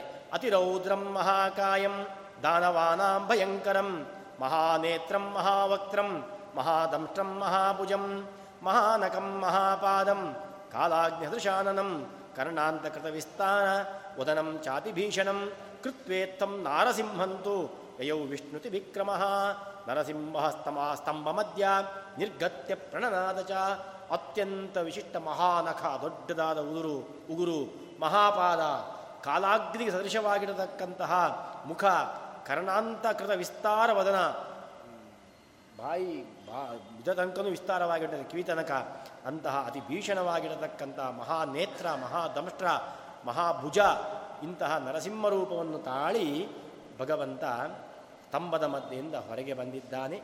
ನಿನಾದ ಶ್ರವಣಾದ್ದೈತ್ಯಾ ನರಸಿಂಹಂ ಅವೇಷ್ಟಯನ್. ತಾನ ಅವನ ಸ್ವರ ಕೇಳಿದ ಕೂಡಲೇ ಎಲ್ಲ ನರ ಹಿರಣ್ಯಾಕ್ಷ ಹಿರಣ್ಯಕಶ ಸೈನ್ಯ ಎಲ್ಲ ಊರೋಡಿ ಬಂದಿದ್ದಾರೆ ಯುದ್ಧಕ್ಕೆ.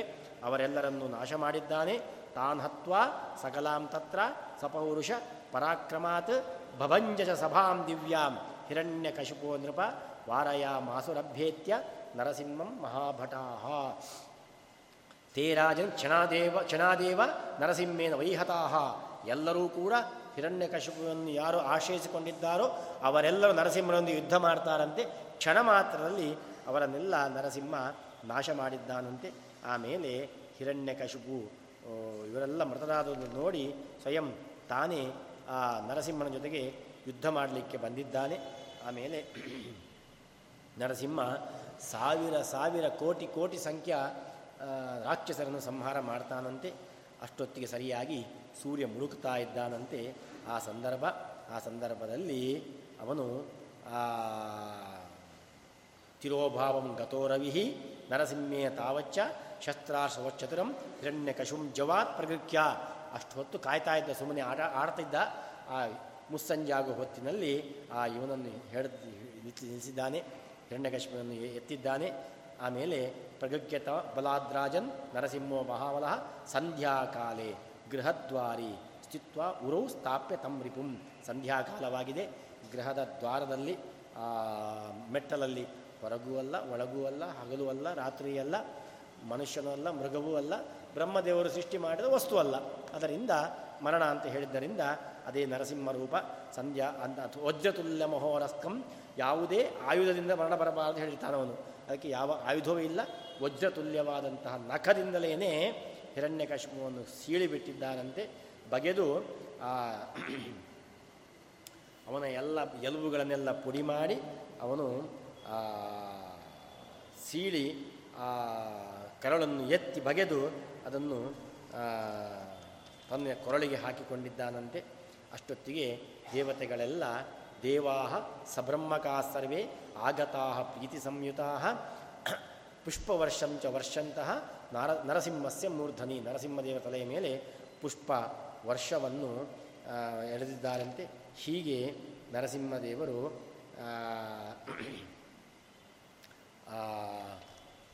ಪ್ರಾದುರ್ಭಾವವನ್ನು ಹೊಂದಿ ಆ ಸಂಹಾರ ಮಾಡಿದಂತಹ ವರೆಗೆ ನರಸಿಂಹ ಪುರಾಣ ಹೇಳ್ತಾರೆ, ಬ್ರಾ ಭಾಗವತದಲ್ಲಿ ಮುಂದೆ ಅವನನ್ನು ಸಮಾಧಾನ ಮಾಡತಕ್ಕ ನರಸಿಂಹ ಸ್ತೋತ್ರಗಳೆಲ್ಲ ಉಂಟು. ಇಲ್ಲೂ ನರಸಿಂಹ ಪುರಾಣದಲ್ಲಿ ಇಷ್ಟಕ್ಕೆ ನರಸಿಂಹದೇವರ ಹರೇ ಸುರೇಶ ನರಲೋಕ ಪೂಜಿತ ಹಿತಾಯ ಲೋಕಸ್ಯ ಚರಾಚರಸ್ಯ ಕೃತ್ವಾ ವಿರೂಪಂಚ ಪುರಾತ್ಮಮಾಯಯ ಹಿರಣ್ಯಕಂ ದುಃಖಕರಂ ನಕೇಶ್ಚಿನತ್ ಅಂತೇಳಿ ಹೀಗೆ ಎಲ್ಲ ವಿಧವಾಗಿರತಕ್ಕಂತಹ ರಾಕ್ಷಸರ ಸಂಹಾರಕ್ಕೋಸ್ಕರವಾಗಿ ಆ ನರಸಿಂಹದೇವರು ಅವತಾರವನ್ನು ಮಾಡಿದ್ದಾರೆ ಅಂತ ಹೇಳ್ತಾರೆ. ನಮಗೆ ಇಲ್ಲೊಂದು ಎರಡು ಮೂರು ಪ್ರಶ್ನೆಗಳು. ನರಸಿಂಹದೇವರು ಅಷ್ಟು ಕೋಪ ಎಂಬತಕ್ಕಂಥದ್ದು ಬಂತು. ನಾವು ಕೋಪಕ್ಕೆ ಅಭಿಮಾನಿ ನರಸಿಂಹದೇವರು ಕೋಪ ಅಂತ ಹೇಳ್ತೇವೆ. ದೇವರಿಗೂ ಕೋಪ ಬರ್ತದೋ ಅಂತ ಪ್ರಶ್ನೆ. ನರಸಿಂಹದೇವರಿಗೆ ಹೇಗೆ ಕೋಪ ಬರಲಿಕ್ಕೆ ಸಾಧ್ಯ? ನಮಗೆ ಕೋಪ ಬರ್ತದೆ. ಯಾಕೆ? ಬೇಕಾದಂಥದ್ದು ನಮಗೆ ಸಿಗದಿದ್ದಾಗ ಕೋಪ ಬರ್ತದೆ. ಯಾಕೆ? ನಾವು ಅಪೂರ್ಣರು. ಕೋಪ ಬರಲಿಕ್ಕೆ ಕಾರಣ ಅದು ಬೇಕು ಅಂತ ಇರ್ತದೆ. ಸಿಗುವುದಿಲ್ಲ ಕೋಪ ಬರ್ತದೆ. ದೇವರಿಗೆ ಹಾಗೆ ಯಾವುದೂ ಅಪೂರ್ಣ ಅಲ್ಲ, ಎಲ್ಲವೂ ಪೂರ್ಣ, ಪರಿಪೂರ್ಣ ಅವನು. ಯಾವುದೂ ಕೂಡ ಅವನಿಗೆ ಬೇಕು ಅಂತ ಅನಿಸುವುದಿಲ್ಲ, ಬೇಕಾದ ಸಿಕ್ಕೇ ಸಿಗ್ತದೆ ಅವನಿಗೆ. ಹಾಗಾದರೆ ಕೋಪ ಅಂದರೆ, ಭಗವಂತನ ಕೋಪ ಅಂದರೆ ಏನು? ಅದಕ್ಕೆ ಆಚಾರ್ಯ ಹೇಳ್ತಾರೆ, ಕ್ರೋಧ ಕ್ಷಮಾತ್ಮಕೋಯಸ್ಯ ಚಿದಾನಂದಾತ್ಮಕಸ್ಥತ ಅನ್ಯ ಕ್ರೋಧ ಸಮಕ್ರೋಧ, ತಸ್ಯ ವಿಷ್ಣು ಕಥಂ ಭವೇತ್. ನಮಗೆಲ್ಲ ಇರುವಂತಹ ಕೋಪ ಭಗವಂತನೇ ಬರಲಿಕ್ಕೆ ಹೇಗೆ ಸಾಧ್ಯ? ಯಾಕೆ ನಮ್ಮದು ಭೌತಿಕ ದೇಹ. ಭಗವಂತನದ್ದು ಜ್ಞಾನಾನಂದ ರೂಪವಾದ ದೇಹ. ಆ ದೇಹಕ್ಕೆ ಕೋಪ ಎಂಬುದು ದೋಷಪೂರಿತವಾದದ್ದು. ಅದು ದೋಷಪೂರಿತ ದೇಹ ಅಲ್ಲ. ಹಾಗ ದೇವರ ಕೋಪ ಅಂದರೆ ಏನು? ಅದು ಒಂದು ಗುಣ. ದೇವರ ಕೋಪ ಅಂದರೆ ಗುಣ. ಕ್ಷಮಾತ್ಮಕ. ಭಗವಂತನ ಕೋಪ ಅಂದರೆ ಅನುಗ್ರಾಹಕ ರೂಪವಾದ ಗುಣ. ನರಸಿಂಹನ ಕೋಪ ಅಂದರೆ ಪ್ರಹ್ಲಾದನಿಗೆ ದೇವತೆಗಳಿಗೆ ಅನುಗ್ರಹ ಅನುಗ್ರಹ ಮಾಡತಕ್ಕಂಥ ಒಂದು ಗುಣವೇ ಅವನ ಕೋಪ. ನಮ್ಮ ಹಾಗೆ ದೋಷರೂಪವಾದದ್ದಲ್ಲ. ಹಾಗೆ ನರಸಿಂಹದೇವರ ಕೋಪ ಅಂದರೆ ಅದು ದೋಷರೂಪವಾದದ್ದಲ್ಲ. ಇನ್ನು ಮುಖ್ಯವಾಗಿ ನಾನು ಆಗ ಹೇಳಿದೆ, ಮೃತ್ಯು ಮೃತ್ಯುಂ ನಮಾಮ್ಯಹಂ ಅಂತ ನರಸಿಂಹದೇವರು. ಅಂದರೆ ಈ ನರಸಿಂಹದೇವರ ವಿಶಿಷ್ಟ ಏನು ಅಂತ ಹೇಳಿದರೆ, ಆಚಾರ್ಯರು ಒಂದು ಕಡೆಯಲ್ಲಿ ಭಾಗವತದಲ್ಲಿ ಏಕಾದಶಿ ಒಂದು ಮಾತು ಹೇಳ್ತಾರೆ. ಅಂತ ಹೇಳಿದರೆ, ಧ್ರುವಂ ತಯೇವ ಮುಚ್ಚಂತೆ ಯಾಮೂರ್ತಿಂ ಪ್ರದಿಶೇದ್ ಗುರು ಶಿಷ್ಯಾಣಾಂ ಯೋಗ್ಯತಾಭಿಜ್ಞೋ. ವಿಘ್ನಹಾನಿಸ್ತು ತದ್ಯುಗೆ. ಅವತೀರ್ಣ ಹರೇ ಮೂರ್ತ್ಯ. ತತ್ಪೂರ್ವ ಯುಗಜೇನ ಚ. ನೃಸಿಂಹಮೂರ್ತ್ಯಾ ಚ ತಥಾಯಾಂಚಾನ್ಯಂ ಪ್ರದಿಶೇದ್ ಗುರು ಅಂತ ಒಂದು ಮಾತು ಹೇಳ್ತಾರೆ. ಏನು ಅಂತ ಹೇಳಿದರೆ, ತತ್ತತ್ ಯುಗದಲ್ಲಿ ಭಗವಂತನ ಯಾವ ಅವತಾರ ಆಗ್ತದೋ ಆಯಾಯ ಯುಗದಲ್ಲಿ ಭಗವಂತನ ಆಯಾಯ ಮೂರ್ತಿಗಳನ್ನು ಆರಾಧನೆ ಮಾಡಬೇಕು ಅಂತ ಭಾಗವತದಲ್ಲಿ ಬರ್ತದೆ. ಆಗ ಪ್ರಶ್ನೆ ಬರ್ತದೆ, ಹಾಗಾದರೆ ದೇವರನ್ನು ನಾವು ಆಯಾ ಯುಗದಲ್ಲಿ ಅವತಾರವಾದನ್ನಷ್ಟೇ ಆರಾಧನೆ ಮಾಡಬೇಕು ಅಂತ. ಆವಾಗ ಆಚಾರವನ್ನು ಮಾತು ಹೇಳ್ತಾರೆ. ಅಂತ ಹೇಳಿದರೆ, ಗುರುಗಳು ಮೋಕ್ಷಕ್ಕೆ ಬೇಕಾದಂತಹ ಉಪದೇಶವನ್ನು ಮಾಡುವಾಗ, ಮೋಕ್ಷಕ್ಕೆ ಬೇಕಾದ ಧ್ಯಾನವನ್ನು ನೀವು ಮಾಡುವಾಗ ಆ ಧ್ಯಾನಕ್ಕೆ ಯಾವ ಮೂರ್ತಿಯನ್ನು ನಿಮಗೆ ಉಪದೇಶ ಮಾಡ್ತಾರೋ ಅದು ಕೇಶವ, ಅಚ್ಯುತ, ಮಾಧವ, ಅನಂತ, ಗೋವಿಂದ, ನಾರಾಯಣ ಯಾವುದೇ ಮೂರ್ತಿ ಆಗಿರ್ಬೋದು. ಗುರುಗಳು ಉಪದೇಶ ಮಾಡಿದಂತಹ ಮೂರ್ತಿಯನ್ನೇ ನೀವು ಉಪಾಸನೆ ಮಾಡಬೇಕು ಮೋಕ್ಷಕ್ಕೆ. ಅದು ಯಾವುದೇ ಆಗಿರ್ಬೋದು. ಆ ಯುಗದ ಸಂಬಂಧಪಟ್ಟ ದೇವತಾ ಅವತಾರ ಅಂತಲ್ಲ ಅದು. ಆದರೆ ಆ ಉಪಾಸನೆ ಮಾಡಬೇಕು, ಮೋಕ್ಷಕ್ಕೆ ಬೇಕಾದಂತಹ ಗುರುಗಳ ಉಪದೇಶ ಮಾಡಿದಂತಹ ಮೂರ್ತಿಯನ್ನು ಉಪಾಸನೆ ಮಾಡುವಾಗ ತುಂಬ ವಿಘ್ನಗಳು ಬರ್ತವೆ, ಉಪದ್ರವಗಳು ಬರ್ತವೆ. ಆ ವಿಘ್ನಗಳನ್ನು ಉಪದ್ರವಗಳನ್ನು ಹೇಗೆ ಪರಿಹಾರ ಮಾಡಿಕೊಳ್ಬೇಕು ಅಂತ ಹೇಳಿದರೆ, ಆಯಾಯ ಯುಗದಲ್ಲಿ ಭಗವಂತನ ಯಾವ ಯಾವ ಅವತಾರ ಆಗಿದೆ, ಆ ಅವತಾರವನ್ನು ನಾವು ಆರಾಧನೆ ಮಾಡಬೇಕಂತೆ. ಅಲ್ಲ, ಹಾಗಾದರೆ ಕಲಿಯುಗದಲ್ಲಿ ತುಂಬ ವಿಘ್ನ ಉಂಟು ನಮಗೆ ಆರಾಧನೆ ಮಾಡಲಿಕ್ಕೆ, ದೇವರನ್ನು ಉಪಾಸನೆ ಮಾಡಲಿಕ್ಕೆ. ಆ ಯುಗದ ಹೇಗೆ ಪರಿಹಾರ ಮಾಡಿಕೊಳ್ಳೋದು? ಕಲಿಯುಗದಲ್ಲಿ ಭಗವಂತನ ಅವತಾರನೇ ಇಲ್ಲಲ್ಲ ಅಂತ ಹೇಳಿದ್ರೆ, ತತ್ಪೂರ್ವ ಯುಗಜಯನ ಚ. ಯಾವ ಯುಗದಲ್ಲಿ ಭಗವಂತನ ಅವತಾರ ಇಲ್ಲ, ಆವಾಗ ನಿಕಟ ಪೂರ್ವ ಅದರ ಪೂರ್ವಯುಗದಲ್ಲಿ ಯಾವುದು ಅವತಾರ ಆಗಿದೆ, ಅದನ್ನೇ ಈ ಯುಗದಲ್ಲಿ ಇಟ್ಕೊಳ್ಬೇಕಂತೆ ಕಲಿಯುಗದಲ್ಲಿ ಭಗವಂತನ ಅವತಾರ ಇಲ್ಲ. ಪೂರ್ವಯುಗದಲ್ಲಿ ಆದ ಅವತಾರ ಯಾವುದು? ಕೃಷ್ಣ ಅವತಾರ. ಕಲಿಯುಗಕ್ಕೂ ಕೂಡ ದೇವತೆ ಕೃಷ್ಣನೇ. ನಮಗೆ ಬರತಕ್ಕಂಥ ಎಲ್ಲ ವಿಘ್ನಗಳ ಪರಿಹಾರ, ನಮಗೆ ಬರ ಶತ್ರು ಪರಿಹ ಬಾಧ ಪರಿಹಾರ, ನಮಗೆ ಬರತಕ್ಕಂಥ ದಾರಿದ್ರ್ಯ ಪರಿಹಾರ, ಇದೆಲ್ಲದಕ್ಕೂ ಕೂಡ ಪರಿಹಾರ ರೂಪವಾದಂಥ ಉಪಾಸ್ಯ ಮೂರ್ತಿ ಕೃಷ್ಣ ಕಲಿಯುಗದ್ದು. ಹೀಗೆ ಹೇಳಿ ಆಚಾರ ಒಂದು ಮಾತು ಹೇಳ್ತಾರೆ ನೃಸಿಂಹಮೂರ್ತಿಯ ಚ ತತಾಯಾಂ ಚ ಅನ್ಯಾಂ ಪದಿಶೇದ್ ಗುರು ನರಸಿಂಹಮೂರ್ತಿ ಪ್ರತಿಯುಗದಲ್ಲೂ ಬೇಕಂತೆ ಪ್ರತಿಯುಗದಲ್ಲೂ ಬೇಕು. ಆಯಾ ಯುಗಕ್ಕೆ ಸಂಬಂಧಪಟ್ಟ ಅಲ್ಲ ಪ್ರತಿಯುಗ ನರಸಿಂಹನ ಆರಾಧನೆ ಮಾಡಬೇಕಂತೆ. ಯಾಕೆ ನರಸಿಂಹದೇವರು ಮಾಡತಕ್ಕಂತಹ ದೊಡ್ಡ ಒಂದು ಕಾರ್ಯ ಏನು ಅಂತ ಹೇಳಿದರೆ ಬ್ರಹ್ಮಪುರಾಣದ ಒಂದು ವಿಶಿಷ್ಟವಾಗಿ ನರಸಿಂಹದೇವರ ಬಗ್ಗೆ ಸ್ತೋತ್ರ ಬರ್ತಾರೆ. ಅಲ್ಲಿ ಬಹಳ ವಿಶೇಷವಾಗಿ ಹೇಳ್ತಾರೆ. ನಮಗನಿಸ್ತದೆ ನರಸಿಂಹನ ಅವತಾರ ಯಾಕಾದದ್ದು? ಹಿರಣ್ಯಕಶಿಪ ಸಂಹಾರ ಮಾಡಲಿಕ್ಕೆ. ಜೊತೆಯಲ್ಲಿ ಒಂದಿಷ್ಟು ಅವನ ಅಲ್ಲಿ ಅರಮನೆಯಲ್ಲಿ ಎಲ್ಲ ಅವನ ಹತ್ರ ಹೋರಾಡ್ಲಿಕ್ಕೆ ಬರ್ತಾರೆ. ಅವರ ಸಂಹಾರ ಮಾಡ್ತಾರೆ. ಇಷ್ಟಕ್ಕೆ ಆಯಿತು. ನರಸಿಂಹ ಅಷ್ಟಕ್ಕೆ ಶಮನನಾದನು ಅಷ್ಟೇ ಮಾಡಿಲ್ಲಂತೆ. ಆಮೇಲೆ ಏನು ಮಾಡ್ತಾ ನರಸಿಂಹ? ಬ್ರಹ್ಮಪುರಾಣ ಹೇಳ್ತದೆ. ಸರ್ವಾನ್ ಹತ್ವ ಮಹಾದೈತ್ಯಾನ್ ಕ್ರಮೇಣಾಜೋ ಮಹಾಮೃಗ ರಸಾತಲಸ್ಥಾನ್ ಶತ್ರುಂಶ್ಚ ಜಿತ್ವ. ಆಮೇಲೆ ಏನು ಮಾಡ್ತಾರೆ? ಆ ಕಾಲದಲ್ಲಿ ಸಿಕ್ಕಾಪಟ್ಟೆ ದೈತ್ಯರ ಉಪದ್ರವಾಗಿತ್ತಂತೆ. ಎಂತೆಂಥ ಉಪದ್ರವ ಹೇಳ್ತಾರೆ ನೋಡಿ. ರಸಾತಲದಲ್ಲೂ ದೈತ್ಯರು ತುಂಬ ಉಪದ್ರವ ಕೊಡ್ತಾ ಇದ್ರಂತೆ ಅಲ್ಲಿಗೆ ಹೋಗ್ತಾನೆ ನರಸಿಂಹ. ಅಲ್ಲಿಗೆ ಹೋಗಿ ಅವರನ್ನು ನಾಶ ಮಾಡ್ತಾನೆ. ಸ್ವಲೋ ಸ್ವರ್ಲೋಕಮ್ಯೈವಾನ್ ಸ್ವ, ಸ್ವರ್ಗಲೋಕಕ್ಕೆ ಹೋಗ್ತಾನೆ. ಅಲ್ಲೊಂದಿಷ್ಟು ದೈತ್ಯರು ಉಪದ್ರವ ಮಾಡ್ತಿರ್ತಾರೆ. ಅವರನ್ನು ನಾಶ ಮಾಡ್ತಾನೆ. ತತ್ರ ಜಿತ್ವ. ಭುವಂಗತ್ವ ದೈತ್ಯಾನ್ ಹತ್ವ ನಗಸ್ಥಿತಾನ್ ಭೂಮಿಗೆ ಬರ್ತಾನೆ, ಅಲ್ಲಿರೋ ದೈತ್ಯರನ್ನು ನಾಶ ಮಾಡ್ತಾನೆ, ಆಮೇಲೆ ನಗಸ್ಥಿತಾನ್ ಪರ್ವತಕ್ಕೆ ಹೋಗ್ತಾನೆ. ಪರ್ವತದ ಮೂಲೆ ಮೂಲೆ, ಮೂಲೆಯಲ್ಲಿ ಅಡಗಿರ್ತಾರಂತೆ ಗುಹೆಯಲ್ಲಿ. ಅಲ್ಲಿಯೂ ನಾಶ ಮಾಡ್ತಾನೆ. ನರಸಿಂಹ ಇವನು, ಎಲ್ಲ ಕಡೆ ಹೋಗ್ಬೋದು ಇವನು. ಅಲ್ಲಿಯೂ ನಾಶ ಮಾಡ್ತಾನಂತೆ.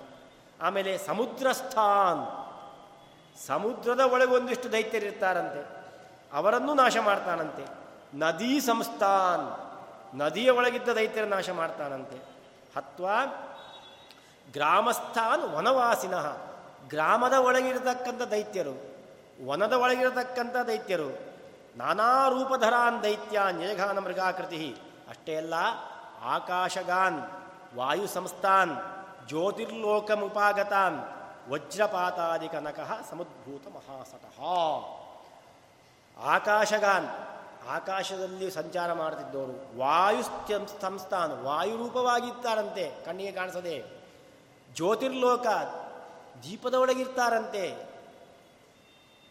ಇವರನ್ನೂ ನರಸಿಂಹ ನಾಶ ಮಾಡಿದ ಅಂತ ಹೇಳ್ತಾರೆ. ಅಂದರೆ, ಪ್ರತಿ ಯುಗದಲ್ಲೂ ನರಸಿಂಹದೇವರ ಉಪಾಸನೆ ಬೇಕು ನಮಗೆ.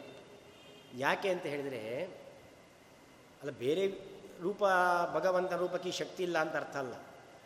ಈ ರೂಪವನ್ನು ತಾಳಿ ಅವನು ಮಾಡಿದ ಕಾರ್ಯವನ್ನು ನೋಡಿ ನಾವು ಅದಕ್ಕೆ ಸರಿಯಾಗಿ ಉಪಾಸನೆ ಮಾಡಬೇಕು. ಎಲ್ಲ ರೂಪಕ್ಕೂ ಎಲ್ಲ ಕಾರ್ಯವನ್ನು ಮಾಡೋ ಶಕ್ತಿ ಇದೆ. ಆದರೆ ಭಗವಂತ ಎಲ್ಲ ರೂಪದಲ್ಲಿ ಆ ಶಕ್ತಿಯನ್ನು ಪ್ರಕಟ ಮಾಡಿರುವುದಿಲ್ಲ. ಒಂದೊಂದು ರೂಪ ಒಂದೊಂದು ಶಕ್ತಿ ಪ್ರಕಟ ಮಾಡಿರುತ್ತೆ. ಯಾಕೆಂತೇಳಿದರೆ ಆಯಾ ರೂಪದಿಂದ ಅವರು ನನ್ನನ್ನು ಆರಾಧನೆ ಮಾಡಲಿ ಅಂತ. ಅದಕ್ಕೋಸ್ಕರವಾಗಿ ನರಸಿಂಹ ರೂಪದಿಂದ ಭಗವಂತ ಪ್ರಕಟ ಮಾಡಿದ ಶಕ್ತಿ ಅದು ಎಲ್ಲ ಯುಗಕ್ಕೂ ಕೂಡ ಅವನನ್ನು ಆರಾಧನೆ ಮಾಡಬೇಕೆಂಬ ದೃಷ್ಟಿಯಿಂದಲೇ ಮಾಡಿದ್ದು. ಯಾಕೆ ಅಂದರೆ ನೋಡಿ ಕಲಿಯುಗಕ್ಕೂ ನರಸಿಂಹ ಬೇಕು. ಬೇರೆ ಯುಗದಲ್ಲೂ ದೈತ್ಯರು ಎಲ್ಲಿಂದ ಬರ್ತಾರೆ ನಮಗೆ ಗೊತ್ತಿಲ್ಲ. ರಾಜ್ಯದ ಒಳಗಿರುವಂಥ ದೈತ್ಯರು. ಕೃಷ್ಣರಾಮನಾಗಿ ಅವತಾರ ಮಾಡಿದಾಗ ಏನು ಮಾಡ್ತಾನೆ ಕೃಷ್ಣರಾಮ ರಾಜ್ಯದ ಒಳಗಿದ್ದ ದೈತ್ಯರ ನಾಶ ಮಾಡಿದ. ಕಾಡಿನ ದೈಶ ದೈತ್ಯರ ನಾಶ ಮಾಡಿದ. ಆಮೇಲೆ ಸಮುದ್ರದ ಆಚೆ ಹೋಗಿ ದೈತ್ಯರ ನಾಶ ಮಾಡಿದ. ಸಮುದ್ರದ ಒಳಗಿದ್ದ ದೈತ್ಯರನ್ನು ಬಾಣದಿಂದ ರಾಮನಾಶ ಮಾಡಿದ. ಅದನ್ನು ಮತ್ತೆ ಇದಕ್ಕೆಲ್ಲ ವಿಚ, ವಿಚಾರ ಮಾಡಲಿಕ್ಕೆ ಹೋಗಿಲ್ಲ. ಯಾವುದು ವಾಯುಸ್ಥ, ಜ್ಯೋತಿಸ್ಥ, ನಗಸ್ಥ, ಅಲ್ಲಿ ಇರ್ತಾರೆ. ಪ್ರತಿಯುಗದಲ್ಲೂ ಅಲ್ಲಿ ಇರ್ತಾರೆ. ಪ್ರತಿಯುಗದಲ್ಲಿ ಅಲ್ಲಿರ್ತಕ್ಕ ದೈತ್ಯರನ್ನು ನಾಶ ಮಾಡಬೇಕು, ನರಸಿಂಹನೇ ಬೇಕು. ಕಲಿಯುಗದಲ್ಲಿ ನಮ್ಮ ಮನೆಯ ಒಳಗೇ ದೈತ್ಯರಿರ್ತಾರೆ. ಕಣ್ಣಿಗೆ ಕಾಣಿಸುವುದಿಲ್ಲ. ನಾನು ಹೇಳಿದೆ, ವಾಯುರೂಪಾನ್, ಆಕಾಶಗಾನ್, ನಮ್ಮ ಮನೆಯನ್ನು ನೋಡಿ, ತಗೊಳ್ಳಿ. ನಮಗೆ ನರಸಿಂಹದೇವರ ಉಪಾಸನೆ ಯಾಕೆ ಬೇಕು? ಮನೆ, ಒಂದು ಮನೆ ನಿರ್ಮಾಣವಾದದ್ದು ಹೇಗೆ? ಕಣ್ಣಿಗೆ ಕಾಣಿಸುವುದು ಮನೆ ಅಂದರೆ ಏನು? ಕಬ್ಬಿಣ, ಕಲ್ಲು, ಇಟ್ಟಿಗೆ, ಮಣ್ಣು, ಜಡವಸ್ತುಗಳು. ಆದರೆ ಮನೆ ನಿರ್ಮಾಣವಾಗಬೇಕಾದರೆ ಪಂಚಭೂತಗಳು ಬೇಕು. ಪೃಥಿವಿ, ಅಪ್ಪು, ವಾಯು, ಆಕಾಶ, ತೇಜಸ್ಸು. ಐದು ಬೇಕೇ ಬೇಕು ಮನೆ ನಿರ್ಮಾಣ ಆಗಬೇಕಾದ್ರೆ. ಈ ಐದರ ಒಳಗಡೆಯಲ್ಲಿ ದೈತ್ಯರು ಕೂತಿರ್ತಾರೆ. ಈ ಐದರಿಂದ ನಿರ್ಮಾಣವಾದ ಮನೆಯಲ್ಲಿ ದೈತ್ಯರು ಕೂತಿರ್ತಾರೆ. ಆ ದೈತ್ಯರು ಕೂತು ಕಣ್ಣಿಗೆ ಕಾಣಿಸುವುದಿಲ್ಲ, ಅವರ ಬುದ್ಧಿಯನ್ನು ನಮ್ಮ ಮೇಲೆ ಪ್ರಭಾ, ಪ್ರಭಾವ ಮಾಡ್ತಿರ್ತಾರೆ. ಮನೆಯಲ್ಲಿ ದಾರಿದ್ರ್ಯ, ಮನೆಯಲ್ಲಿ ರೋಗಗಳು, ಮನೆಯಲ್ಲಿ ಕಲಹಗಳು, ಇದೆಲ್ಲ ಆ ದೈತ್ಯರು ಮಾಡುವ ಪ್ರಭಾವ. ಆ ಮನೆಯ ಒಳಗೆ ಕೂತ ವಾಯುಸ್ತ, ಆಕಾಶಗ ಜ್ಯೋತಿ, ಭೂಮಿಸ್ತ, ಈ ಪಂಚಭೂತಗಳ ಒಳಗೆ ಕೂತಂತಹ ದೈತ್ಯರನ್ನು ನಾಶ ಮಾಡಬೇಕು ಅಂತಾದರೆ ನರಸಿಂಹನೇ ಬರಬೇಕು. ಹೀಗೆ ಮನೆಯ ಒಳಗೆ ಕೂತ ದೈತ್ಯರು, ಈ ದೇಹ ನೋಡಿ, ಭೌತಿಕ ದೇಹ ಇದು. ಪಂಚಭೂತ ನಿರ್ಮಾಣವಾದ ದೇಹ. ಇಲ್ಲಿಯೂ ಕೂಡ ಪೃಥ್ವಿ, ಅಪು, ವಾಯು, ಆಕಾಶ, ತೇಜಸ್ಸು ಇದರೊಳಗೂ ದೈತ್ಯರಿಗೆ ಕೂತಿದ್ದಾರೆ.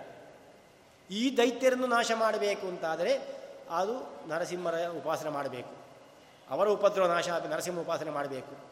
ಹೀಗೆ ನರಸಿಂಹನ ಉಪಾಸನೆಯನ್ನು ನಾವು ಸದಾ ಕಾಲ ಸದಾ ಯುಗದಲ್ಲಿ ಪ್ರತಿಯುಗದಲ್ಲೂ ಮಾಡಲೇಬೇಕು ನಾವು. ಯಾಕೆಂದರೆ ಈ ರೀತಿಯಾಗಿ ನರಸಿಂಹ ನಾನಾ ವಿಧವಾದಂತಹ ದೈತ್ಯರನ್ನು ನಾಶ ಮಾಡ್ತಾನಾದ್ದರಿಂದ ಆದ್ದರಿಂದ ನರಸಿಂಹನ ಉಪಾಸನೆ ಬಹಳ ಶ್ರೇಷ್ಠವಾದದ್ದು ಅಂತ. ಅದಕ್ಕೆ ಭೀಮಸೇನ ದೇವರು ತೋರಿಸಿಕೊಟ್ರು, ನರಸಿಂಹನ ಉಪಾಸನೆ ಮಾಡಿ ನೀವು ಅಂತ. ಬ್ರಹ್ಮದೇವರು ತೋರಿಸಿಕೊಟ್ರು, ನರಸಿಂಹನ ಉಪಾಸನೆ ಮಾಡಿ ನೀವು ಅಂತ. ರುದ್ರದೇವರು ತೋರಿಸಿಕೊಟ್ರು, ನರಸಿಂಹನ ಉಪಾಸನೆಯನ್ನು ಮಾಡಿ ಅಂತ.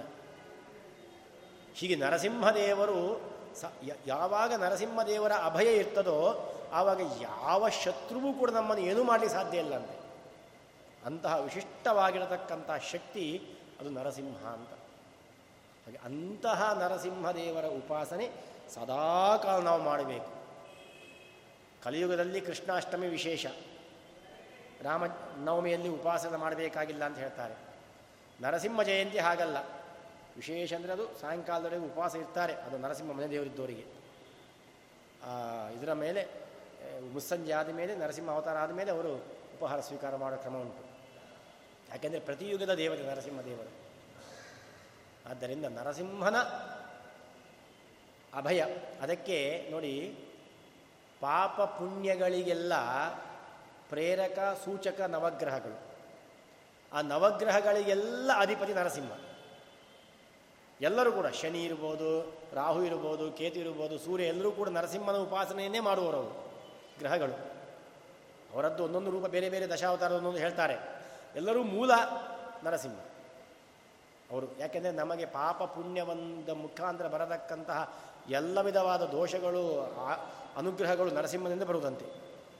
ಆದ್ದರಿಂದ ಆ ನರಸಿಂಹಮೂರ್ತಿಯ ಚ ತಥಾಯಾಮ್ ಚ ಅನ್ಯಾಂ ಪ್ರತಿಷೇಧ ಗುರುಹು. ನರಸಿಂಹಮೂರ್ತಿಯಂದು ಸದಾ ಕಾಲಕ್ಕೆ ಉಪದೇಶಕ್ಕೆ ನಮಗೆ ಇದು ಬೇಕೇ ಬೇಕು. ನರಸಿಂಹದೇವರ ಅನುಗ್ರಹ ಸದಾ ಕಾಲ ಇರಬೇಕು ಅಂತ ನಾವು ತಿಳ್ಕೊಳ್ಬೋದು. ಹೀಗೆ ಮುಖ್ಯವಾಗಿ ದೇವರು ಅವತಾರ ಮಾಡತಕ್ಕಂಥ ಉದ್ದೇಶ ಇದು. ನಮಗೆಲ್ಲ ಪ್ರಶ್ನೆ ಬರ್ತದೆ ದೇವರು ಯಾಕೆ ಅವತಾರ ಮಾಡಬೇಕು? ಒಂದು ಉತ್ತರ ಉಂಟು, ದುಷ್ಟ ಸಂಹಾರ ಮಾಡೋದಕ್ಕೆ ಅವತಾರ ಮಾಡಬೇಕು ಅಂತ. ದುಷ್ಟ ಸಂಹಾರಕ್ಕೆ ಭಗವಂತ ಅವತಾರ ಮಾಡಬೇಕಾ? ಯಾಕೆ? ಇಚ್ಛಾ ಮಾತ್ರ ಪ್ರಭೋ ಸೃಷ್ಟಿ, ಭಗವಂತ ಸಂಕಲ್ಪ ಮಾಡಿದರೆ ಮಯೇವ ನಿಹಿತಾ ಪೂರ್ವಂ, ನಿಮಿತ್ತ ಮಾತ್ರ ಭವಸವ್ಯ ಸಾಚಿನ್ ನಾನು ಕೊಂದಾಗಿದೆ ನನ್ನ ಸಂಕಲ್ಪ ಆಗಿದೆ, ಮುಗಿದು ಸತ್ಯ ಸಂಕಲ್ಪ ಭಗವಂತ. ಇವನು ಸಾಯಬೇಕು ಸಂಕಲ್ಪ ಸತ್ತು ಹೋಗಿ ಹೋಗ್ತಾನೆ ಅವನು. ಅದಕ್ಕೋಸ್ಕರ ಭಗವಂತ ಅವತಾರ ಮಾಡಬೇಕಾಗಿಲ್ಲ. ಅಲ್ಲ, ಮರ್ತ್ಯಾವತಾರ ಮರ್ತ್ಯ ಶಿಕ್ಷಣ ಉಂಟಲ್ವ?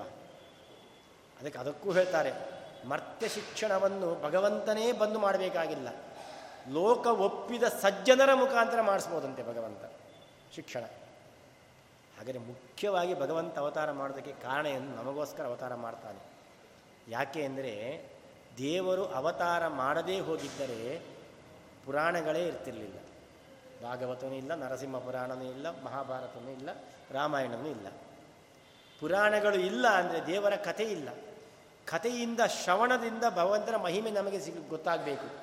ಮಹಿಮೆಯಿಂದ ಭಕ್ತಿ ಉದ್ರೇಕ ಆಗಬೇಕು. ಭಕ್ತಿಯುದ್ರೇಕದಿಂದ ಭಗವಂತನ ಅನುಗ್ರಹ ಆಗಬೇಕು, ಮೋಕ್ಷ ಆಗಬೇಕು. ಅಂತಹ ಭಕ್ತಿಯ ಉದ್ರೇಕಕ್ಕೋಸ್ಕರ ಭಗವಂತನ ಮಹಿಮೆಗೋಸ್ಕರವಾಗಿ ಅವತಾರ ಮಾಡ್ತಾನಂತೆ. ಇಂತಹ ನರಸಿಂಹಾವತಾರ ಮಾಡಿ ಎಷ್ಟು ಮಹಿಮೆ ಮಾಡಿದ್ದಾನೆ, ಆ ಮಹಿಮೆಗಳನ್ನು ನಾವು ಶ್ರವಣ ಮಾಡಬೇಕು. ಆ ಶ್ರವಣದಿಂದ ನಮ್ಮ ಪಾಪಗಳೆಲ್ಲ ಪರಿಹಾರವಾಗಿ ಹೋಗ್ತದೆ. ಭಗವಂತನಿಗೆ ಅವನ ಮಹಿಮೆಯನ್ನು ಶ್ರವಣ ಮಾಡೋ ಅವನಿಗೆ ಸಂತೋಷ, ನಮಗೆ ನಮ್ಮ ಬಗ್ಗೆ ಯಾರಾದರೂ ಹೇಳಿದರೆ ಖುಷಿಯಾಗಿಬಿಡ್ತದೆ ಭಗವಂತನಿಗೆ ಖುಷಿ ಇಲ್ಲ, ಅವನನ್ನು ಬೈದರೆ ಬೇಸರವೂ ಇಲ್ಲ. ನಮಗೋಸ್ಕರ, ನಮ್ಮ ಪಾಪ ಪರಿಹಾರಕ್ಕೆ ಭಗವಂತನ ಮಹಿಮೆ ಶ್ರವಣ ಮಾಡಬೇಕು. ಆ ಮಹಿಮೆ ಶ್ರವಣಕ್ಕೋಸ್ಕರವಾಗಿ ಭಗವಂತ ಅವತಾರ ಮಾಡ್ತಾನೆ. ಬೇರೆ ಬೇರೆ ಬೇರೆವಾದ ಅವತಾರದಿಂದ ಭಗವಂತ ಬೇರೆ ಬೇರೆ ಫಲವನ್ನು ಕೊಡ್ತಾನೆ. ಆ ಫಲವನ್ನು ಪಡೆಯುವುದಕ್ಕೋಸ್ಕರ ಅವನು ಬೇರೆ ಅವತಾರ ಮಾಡ್ತಾನೆ. ಎಲ್ಲ ಫಲವನ್ನು ನಮಗೆ ಪಡೆಯ ನಮಗೆ ಯೋಗ್ಯತೆ ಇಲ್ಲ. ಯಾವುದೋ ಒಂದೊಂದು ಫಲ ಪಡಿಬೋದು. ಆ ಒಂದೊಂದು ಫಲವನ್ನು ಪಡೆಯುವುದಕ್ಕೆ ಭಗವಂತನ ಎಲ್ಲ ರೂಪ ಉಪಾಸನೆ ನಮ್ಮಿಂದ ಆ ಯೋಗ್ಯತೆಯೂ ಇಲ್ಲ. ವ್ಯಾಪ್ತೋಪಾಸನೆ ವಾಯುವರಿಗೆ ಮಾತ್ರ. ನಮಗೆ ಎಷ್ಟು ಯೋಗ್ಯತೆ, ಆ ಯೋಗ್ಯತೆ ಸರಿಯಾಗಿ ಉಪಾಸನೆಗೋಸ್ಕರ ಭಗವಂತ ಅವತಾರವನ್ನು ಮಾಡ್ತಾನೆ. ಹೀಗೆ ಭಗವಂತನ ಅವತಾರ ತಿಳ್ಕೊಳ್ಬೇಕು.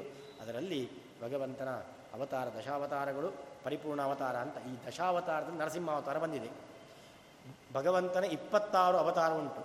ಈ ಹತ್ತು ಅವತಾರ ದಶಾವತಾರ ಅಂತ ಕರೆದಿದ್ದಾರೆ. ಯಾಕೆ ಅಂದರೆ ಈ ಅವತಾರಗಳ ನಮಗೆ ಸಂಶಯ ಬರ್ತದೆ. ಮತ್ಸ್ಯ, ಮೀನು, ಕೂರ್ಮ, ವರಾಹ ನರಸಿಂಹ ಅರ್ಧ ಸಿಂಹ ಅರ್ಧ ಇದು ವಾಮನ ಕುಳ್ಳ ಪರಶುರಾಮ ಕ್ರೋಧ, ರಾಮ ಅಂದರೆ ಅತ್ತೋನು, ಕೃಷ್ಣ ಮಹಾಳ ಇದು ಮಾಡಿದವನು, ಹೀಗೆ ಬುದ್ಧ ಎಲ್ಲ ಬಿಟ್ಟವನು, ಕಲ್ಕಿ ಈ ದಶಾವತಾರದ ಸಂಶಯ ಬರೋ ಉಂಟಂತೆ. ಅದಕ್ಕೆ ದಶೆಯದಿ ಪೂರ್ಣಮುದ್ದಿಷ್ಟಂ. ಈ ದಶಾವದ ಸಂಶಯ ಪಡಬೇಡಿ, ಇದು ಪೂರ್ಣಾವತಾರ. ಕೆಲವರ ಪ್ರಕಾರ ಇದೆಲ್ಲ ಅಂಶಾವತಾರ ಅಂತಾರೆ. ಅಂಶಾವತಾರ ಅಲ್ಲ, ಪೂರ್ಣಾವತಾರ ಎಂಬುದನ್ನು ಸೂಚನೆ ಮಾಡುವುದಕ್ಕೋಸ್ಕರ ದಶಾವತಾರವನ್ನು ಪ್ರತ್ಯೇಕ ಹೇಳಿದ್ದು. ಆದ್ದರಿಂದ ನರಸಿಂಹನ ಅವತಾರದಲ್ಲಿ ಕೆಲವರು ಹೇಳುವುದುಂಟು, ನರಸಿಂಹ ಅವತಾರ ಅದು ಸಗುಣ ಬ್ರಹ್ಮ ಅಂತ ಅಂದರೆ ಅದೊಂದು ದೋಷ ಉಂಟು ಅಂತ. ನರಸಿಂಹ ಆಮೇಲೆ ತುಂಬ ಉಪದ್ರ ಮಾಡ್ತಾ ಇದ್ದಂತೆ. ಕೊನೆಗೆ ರುದ್ರದೇವರು ಶರಭನ ರೂಪ ತಾಳಿ ನರಸಿಂಹನನ್ನು ಶಮನ ಮಾಡ್ತಾರೆ ಅಂತ ಒಂದು ಕತೆ ಬರ್ತದೆ ಅಂತ. ಅದು ಅದು ಬೇರೆ ಅದು. ಅದಕ್ಕೆ ಬಹಳ ಸ್ವಾರಸ್ಯವಾಗಿ ಪದ್ಮಪುರಾಣದಲ್ಲಿ ಬರ್ತದೆ. ಅದು ಒಂದು ವಿಶೇಷವಾದ ಆಯುಧ ಅದು. ನರಸಿಂಹ ಆಯುಧ ಶಬರ ಆಯುಧ ಅಂತ. ನರಸಿಂಹ ಆಯುಧವನ್ನು ಜಲಂಧರ ಪ್ರಯೋಗ ಮಾಡ್ತಾನೆ. ಆವಾಗ ರುದ್ರದೇವರು ಶರಭಾಯುಧವನ್ನು ಬಿಟ್ಟು ಆ ನರಸಿಂಹ ಆಯುಧವನ್ನು ಶಮನ ಮಾಡಿರುವುದು. ಹಾಗಾಗಿ ಅದು ನರಸಿಂಹದೇವರನ್ನು ಶಮನ ಮಾಡುವುದಲ್ಲ.